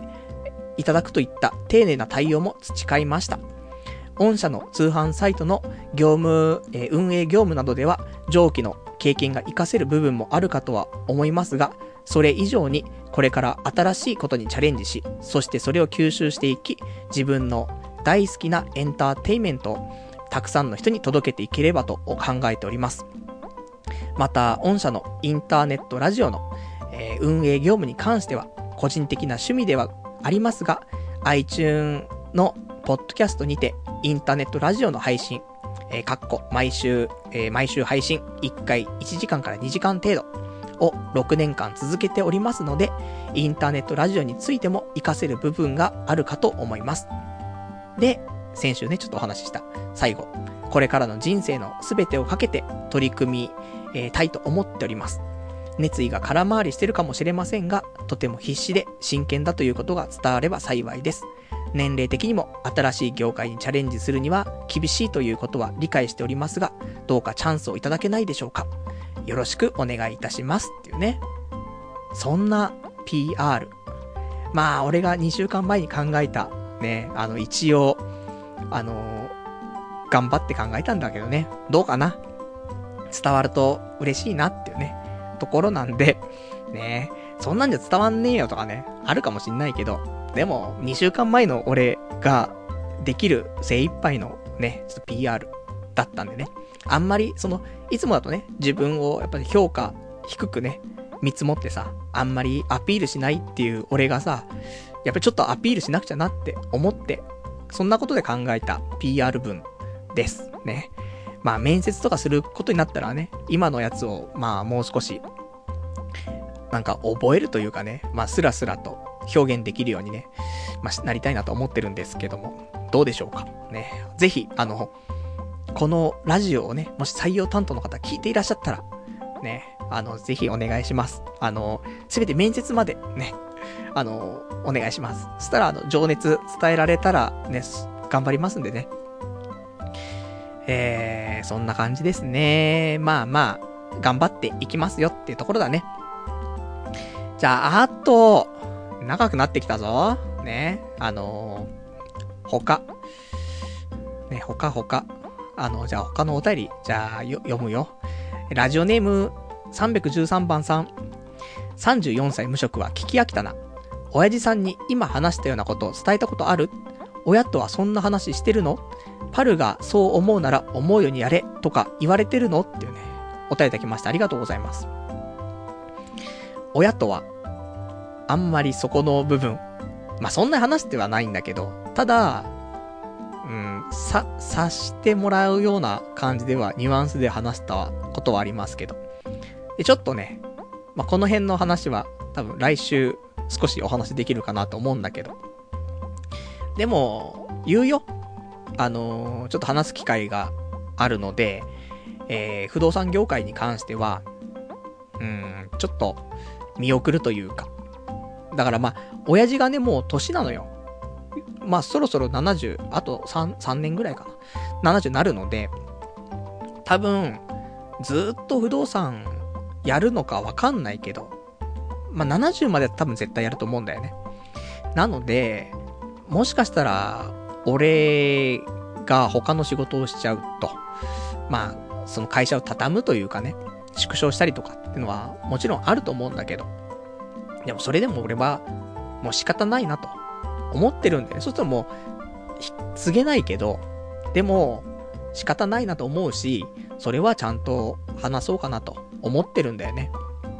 で、やっぱりね、ただ、その、宅建取ったことによって、ちょっとその呪縛から、なんて解放されたって言うと、ちょっと表現違うかもしれないけど、結局、宅建とかも取ってなかったら、やっぱりそこ縛られてると思うんだよね。不動産業界目指そうかなとか、親父の会社継ごうかなとか、宅建取らなくちゃなとか、多分、ずっとある状況で、例えばまた新しいね、仕事したらとかっていうんでも、なんかついて回るかなと思うんだけど、宅建取ったことによって、そこが、現実味がすごい帯びるじゃない。その中でじゃあどうしようかなっていう考えができるようになったから、まあ、宅建はでも取ってよかったなって、そういうところでもあるんだよね。生かす生かさない別としてね。まあもちろん活かせたらいいかなとは思うんだけど、でもやりたいこととはやっぱ違うんだよなってことが、明確に、あのー、分かったっちゃ分かるからね。ただね、やりたいことと得意なことってまた違うからさ。不動産業界、俺、得意かもしんないんだよね。ブラックだし、ね、なんかオラオラだし、みたいなね、あるけど、引っ越し好きだし、親父はね、不動産業界やってるわけだから DNA 的にはね、まあそういうのもあるだろうし、で、宅建も受かってるし。まあ、結構、条件的にはね、不動産業界行けよって言われるような条件がいっぱい揃ってんだけどさ。だけど、やっぱり、あの、思うのは、その若い、若者だったりとか、子供とかがワクワクするようなことに携わりたいんだよね。なので、もう仕方ない。ね、それはもう次回親と話すことがあったら、そこは一回話す。ね、別に、それでどうこう多分言われないんだよ。うち。あのー、わかんないけどね。そういう風に、ただ俺が思ってるだけかもしんないけど、結構、そういうところがある親なんだよな。あの、結局ね、うちの親はっていう表現すると、まあ、親の気持ちが100%分かってるわけじゃないけど、まあ、俺が幸せに日々生活できるんであれば、それでいいと。多分それが一番の親孝行だという風に感じる親だと思うんだよね。だからこそ俺も子供ができたら、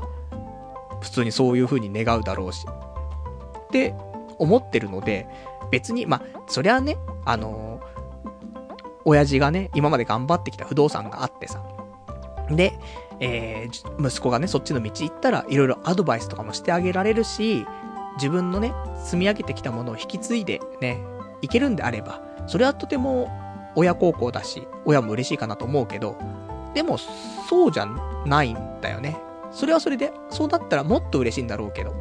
それとは別で、あの、俺自身が、ちゃんと、まあ、自立じゃないけど、好きなことで自立して、で、ストレスもね、弱いからさ、俺さ。ストレス溜まんないような仕事について、ちゃんとね、これからやっていけるっていう風になんか確信が持てたら、それが一番親は嬉しいって思うと思うんだよね。なので、あの、多分どんなことしても、あの、応援してくれると思うんだよね。その、なんか、どんどんどんどんマイナスなことをやるとかさ、犯罪に近いことやってくって言ったら、それは応援してもらえないとは思うけども、なんか、前向きに頑張ろうとしてるんであれば、どんなことでも、あの、ちょっと夢追ってるようなところがあっても、多分応援してくれるっていうような親なんだよね。だからそれがいいか悪いかわかんないよ。あの、ただまあ、俺はありがたいなって思ってるし、その親だったりとか、友人とかにはすごい恵まれてるよなっっていうのは、やっぱり日々感じるところではあるよね。なんかさっき言ってたさ、その、本田健さんの本とかね、心谷仁之助さんの本とか読んでても、なんか、書いてあることで、親との確執とか、なんか親、親とあんまり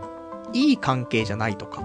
そういうことが結構書いてあるんだよね。そこに、なんか今のあなたの、なんかその潜在的な何かがね、ありますよとかね、言うんだけどさ、俺、親好きなんだよね。親、いいやつなんだよね、結構ね。だから、まあ、難しいよね。あの、高校上がった時もさ、なんか、友達がね、親超ムカつくんだよなとかって言ってたんだけどさ、なんだそれはってすげえ思った最初。な、何言ってんだこいつはって。中学校の頃とかもそんなんいなかったからね、普通にね。あの、まあ、家族同士の付き合いとかばっかだったから、そんななかったし。だけど、やっぱりなんか世間の皆さんは、親のことが嫌いだったりとかっていう、まあ、時期、時期も時期でね、あるかもしんないけど、多感な時期はね。でもやっぱり、親、すごい愛してくれるじゃない。甘いって言っちゃら、言っちゃったら甘いかもしんないけど。親はすごく愛してくれるし、分かってくれてるし、察してくれるし、こっちも親の気持ちはよくわかるし。だから、まあ、親、ね、尊敬できるし、そんなね、なんか、ないんだよなと思って。だから、そういう本読んでて、唯一、やっぱりその、うなずけない部分は、親関係の話のとこだけちょっとあんまり俺もうなずけないんだけど、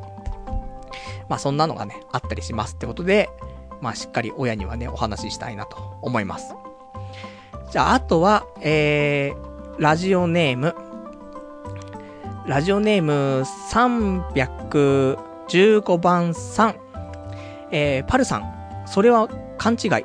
えー、これという人材にはどんどん連絡してますよ。掲載終了から一斉に連絡ではないっす。いつ掲載されたかは知りませんが、おそらくもう勝負は消してます。残念ですが、これは掲載サイトの常識ですよ。あ、転職サイトの常識ですよ。えー、多分、もう選考は進んでますよ。面接まで行っている人はいると思いますし、下手するといい人材がいたら、もう採用枠埋まってますよっていうね、お答えいただきました。ありがとうございます。なるほどね。ま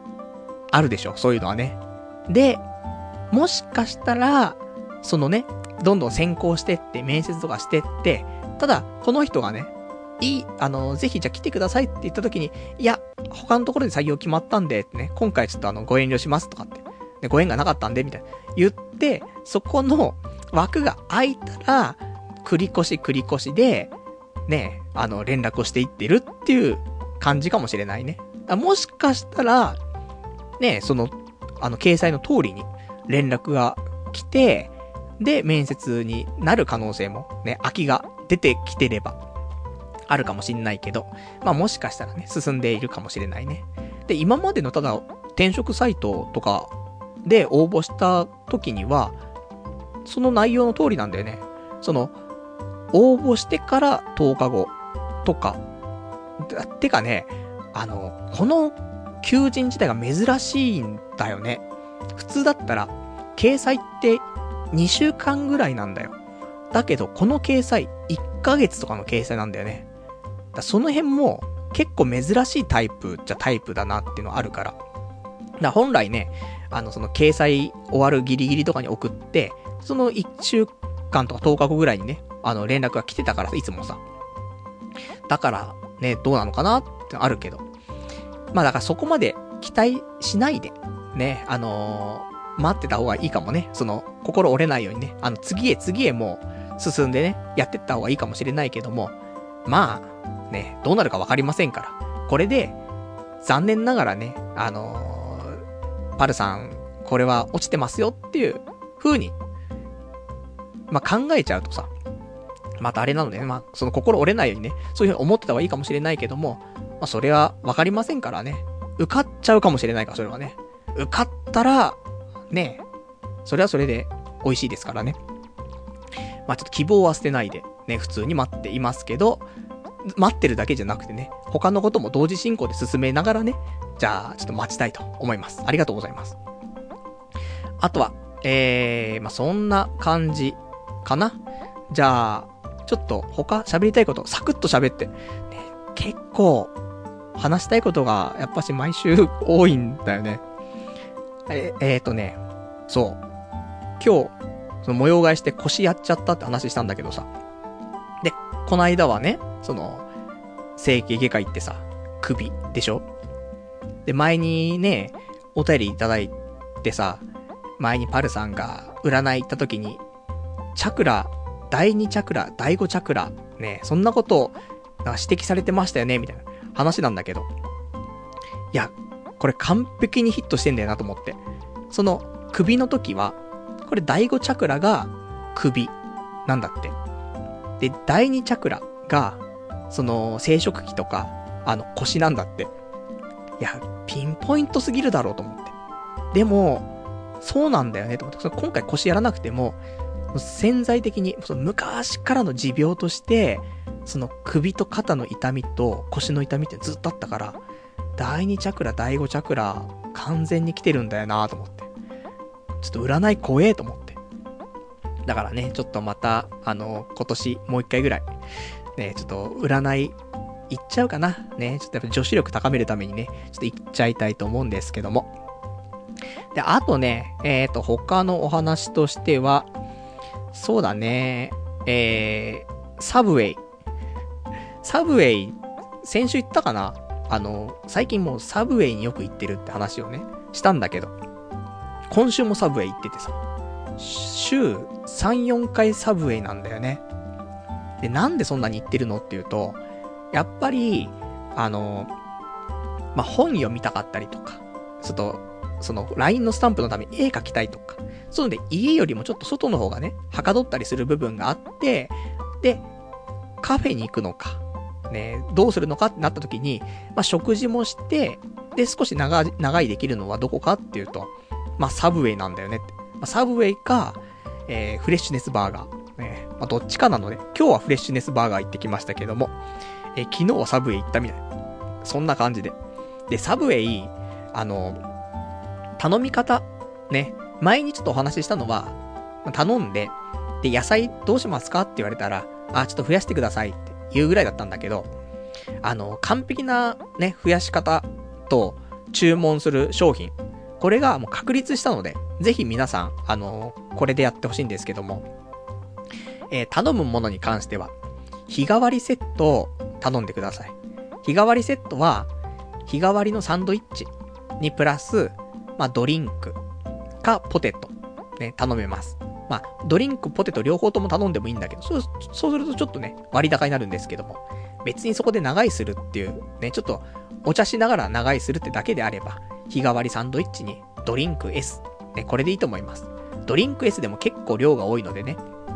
私はいつもアイスティーを飲んでます。ね、アイスコーヒーだとね、ちょっと、あの、トイレが近くなっちゃうんでね、えアイスティーにしてるんですけども。で、日替わりサンドイッチ。ね、日替わりサンドイッチとドリンク S のセットで、えー、500円。ワンコインですね。なので、とても、まあ、いいんじゃないかしらと。ね、その辺で飯食ったってね、500円はかかるし。で、そこで長居できるのってなかなか長居できないから。長居して、ね、あの、500円で。で、食事もできて、ね、万々歳かなっていうところと。で、えー、こちらの、その日替わりサンドイッチに関しては、まあ、日によって、曜日によってね、変わるんだけど、ハムとか、卵とか、ローストチキン、ツナ、BLT とかね。まあ、日々変わっていくんですけども。で、これにした方が、まあ、安いので、まあ、どれ食ってもそんなね、大差ないですよ。基本的に美味しいので、もう日替わりサンドイッチ、ね、もうこれ頼んでください。で、頼み方。まあ、パンに関しては4種類あるけども、まあ、お好きなパン選んでくださいよ。書いてあるから。で、パン選んで、で、焼きますかと言われるから、焼いてくださいと言ってくださいよ。で、有料の、なんか、ね、あの、トッピングありますかと。いや、いらないですと。野菜どうしますかと。言われるから。で、ここが変わるんですね。前は、野菜、ね、じゃあ、ちょっと全部増やしてくださいみたいな。言ってたけど、ここを変えましょう。野菜増減どうしますかって言われたら、えー、野菜は、えー、上限まで増やしてください。これを言ってください。これを言うことで、満足感がかなり変わるんだね。あのね、野菜を増やしてくださいだけだと、通常の野菜の1.5倍らしい。だけど、野菜を上限まで増やしてっていうと、2倍になるんだって。で、2倍の野菜だと、結構な量なの。で、これが、あの、まあ、ドリンクって1杯160円なのね。だから、あの、サンドイッチ自体は、その、単品で、まあ、セットプライスだけども、まあ、ドリンク代引くと340円。340円で、あれだけの野菜たっぷりの、そういうサンドが食べられるっていうのは多分、ないよ。日本の文化として。なので、あの、そこは、あの、野菜上限まで増やしてください。いいと思います。で、ね、あとは、あの、ソースとか、なんかそういうかけるものに関してはおすすめ言ってくるから、じゃあそれでお願いしますって言えば、それでこうワンコインで、ね、もうお腹いっぱい食べられて、しかもね、お腹いっぱい食べるとカロリー高くなっちゃうところが、野菜たっぷりでお腹いっぱいになるから、ヘルシー。ダイエットにも向いてます。ね、素晴らしいなと思って。で、そこで、で、食べながら、ドリンク飲みながら、本を読めばいいじゃない。本田健さんの本読めばいいじゃないと。ね、そんな、ね、本一冊読んだら、ね、帰ればいいじゃないと。そんな感じの日々を過ごしてるのでね、明日もサブウェイ、ね、明後日もサブウェイ、ね、で、野菜の方は野菜マシマシでお願いしますと。ね、野菜マシマシ、ニンニク油辛めでお願いしますと言えば、ね、じゃあ二郎行ってくださいってなるけども、まあ野菜上限まで増やしてくださいって言えばね、OK なんで、ぜひ、サブウェイ、ね、おすすめ。あのもう、コナミの株はね、売り払ってサブウェイの株をね、買おうかなと。ね、そんなことを考えちゃうぐらいちょっとサブウェイ、最近行ってんだよなっていうところ。で、あとは、ま今日本当は、ちょっとメイン、メインでもないな。一応言っとこうか。あの都議会議員の選挙があって、行ったんだけどさ。で、行って、もう都議会議員の方は、この人って決めててさ。で、その人の名前書いて入れたんだけど、その後にさ、今度、都議会の、議、何？ね、都庁じゃない、区長か。区長の方も一緒に投票があったらしくて。そっち全然知らなくてさ、あ、区長も今回選ぶんだと思って。区長3人書いてあったの。だけどさ、全然調べてないからさ、誰が誰だかわかんないの。男2人、女1人ぐらいのやつで、どうしようと思ってさ、でもわかんないから、じゃあちょっと検索して誰がな、誰なんだって、ね、思って、スマホを取り出して、調べようと思ったら、係員の人が来て、あ、すいません。スマホ、ちょっとここ使わないでください、みたいな言われて。まあダメらしいんだよね。投票のところで、情報端末とかを使うのは、ちょっと NG らしくて。だから、全くわかんない状況で、仕方ねえなと思って。じゃあ、男二人いるから、じゃあ男の方からどっちか選出しようかな、みたいな。そんな感じでね、全くわかんない。一応真ん中に名前書いてあった人をね、選ぶっていうね、最悪なね、パターンだったんだけども。だから、まあ、皆さんも気をつけてね、あのー、下調べして、一応その区でね、今何の投票してるのか、調べた上で言ってほしいねっていうところだね。これほんと区議会議員だけの選挙かと思ったんだよね。区長もいたっていうね。そんな感じでしたね。じゃあ、あとは、あと今週読んだ本の話最後して終わりかな。あの、漫画なんだけど、あの、Kindle、その Amazon の Kindle で、無料でね、ちょっとあったので読んだんだけど、俺はまだ本気出していないだけっていう漫画があってさ。まあ、ちょこちょこ、なんか取り上げられてるよね。この漫画がすごいとかに取り上げられたか、でも何かしらそういうので、選出されてるか、おすすめされてるか、なんかそんなやつなんだけど。俺、なタイトルがさ、ちょっともう、くせえなと思って、読んでなかったんだけど、まあ、1、2巻無料だったから読んだの。面白いのと、俺とすげえ被るみたいな。なんかこの人さ、その主人公ね、ずっとサラリーマンで働いてたんだけど、40歳になって仕事辞めて、俺漫画家なるわ、みたいな。それで、毎日、なんか適当じゃないけども、そういう風に過ごしてるのね。いや、俺と一緒じゃん、みたいな。34歳で仕事辞めて、ラジオパーソナリティになろうとしてるみたいな。一緒じゃん、みたいな。しかも、ひ、ひどいんだわ。ね、あの、これはダメだな、みたいなね。そんな生活してるんだけど、いや、俺もそうだしな、みたいなところで、あの、もしよかったら、あの、面白かったんでね、1、2巻、今無料かわかんないけども、まあ、あの、無料じゃなかったら、ちょっと漫画喫茶でも行ってね、見てもいいんじゃないかなと思うから。ただこの主人公ね、40歳で辞めてってのあるけど、ただ、娘がいるんだよね。中学生だか高校生の娘が。だそこだけ考えると、いや、こいつはすげえなって。俺は娘とかもいないし、ね、それで無職だしみたいなね。まあそんなのもちょっとあるんだけど、あの、ちょっと面白い漫画だったんでね、あの、食わず嫌いでちょっと読まなかったのもったいなかったなと思って、それだけちょっとご紹介というところでございますね。じゃあ、そんな感じで、ね、あの、今日はこの辺でよろしいでしょうかね。あの、今日も喋りすぎてしまいましたけども。えーと、そうしたらね、来週なんだけども、来週は、え、来週ってもう5月なの？ね。5月3日、ゴールデンウィーク、日曜日、23時からね、またやっていきたいと思います。で、本当今日はね、あの、日曜日で、ニコニコ超会議、行きたいなと思ったんだけどさ、あ、なんか人の量がすごすぎるっぽくて、行く気がなくなっちゃってね、今日は、あの、本当に何もしないで、あの、本読んで終わってしまいましたけどもね。まあ、また来週も何か、まあ、来週もまたちょっと、イベントは、イベントで、ちょっと、ありますからね。そんなのはちょっとお話できるんじゃないかなと思いますんで、またね、えー、来週、ね、聞いていただけたらと思います。じゃあ、ちょっと長くなってしまったんですけども、今日この辺でということで、それではね、また来週お会いいたしましょう。さよなら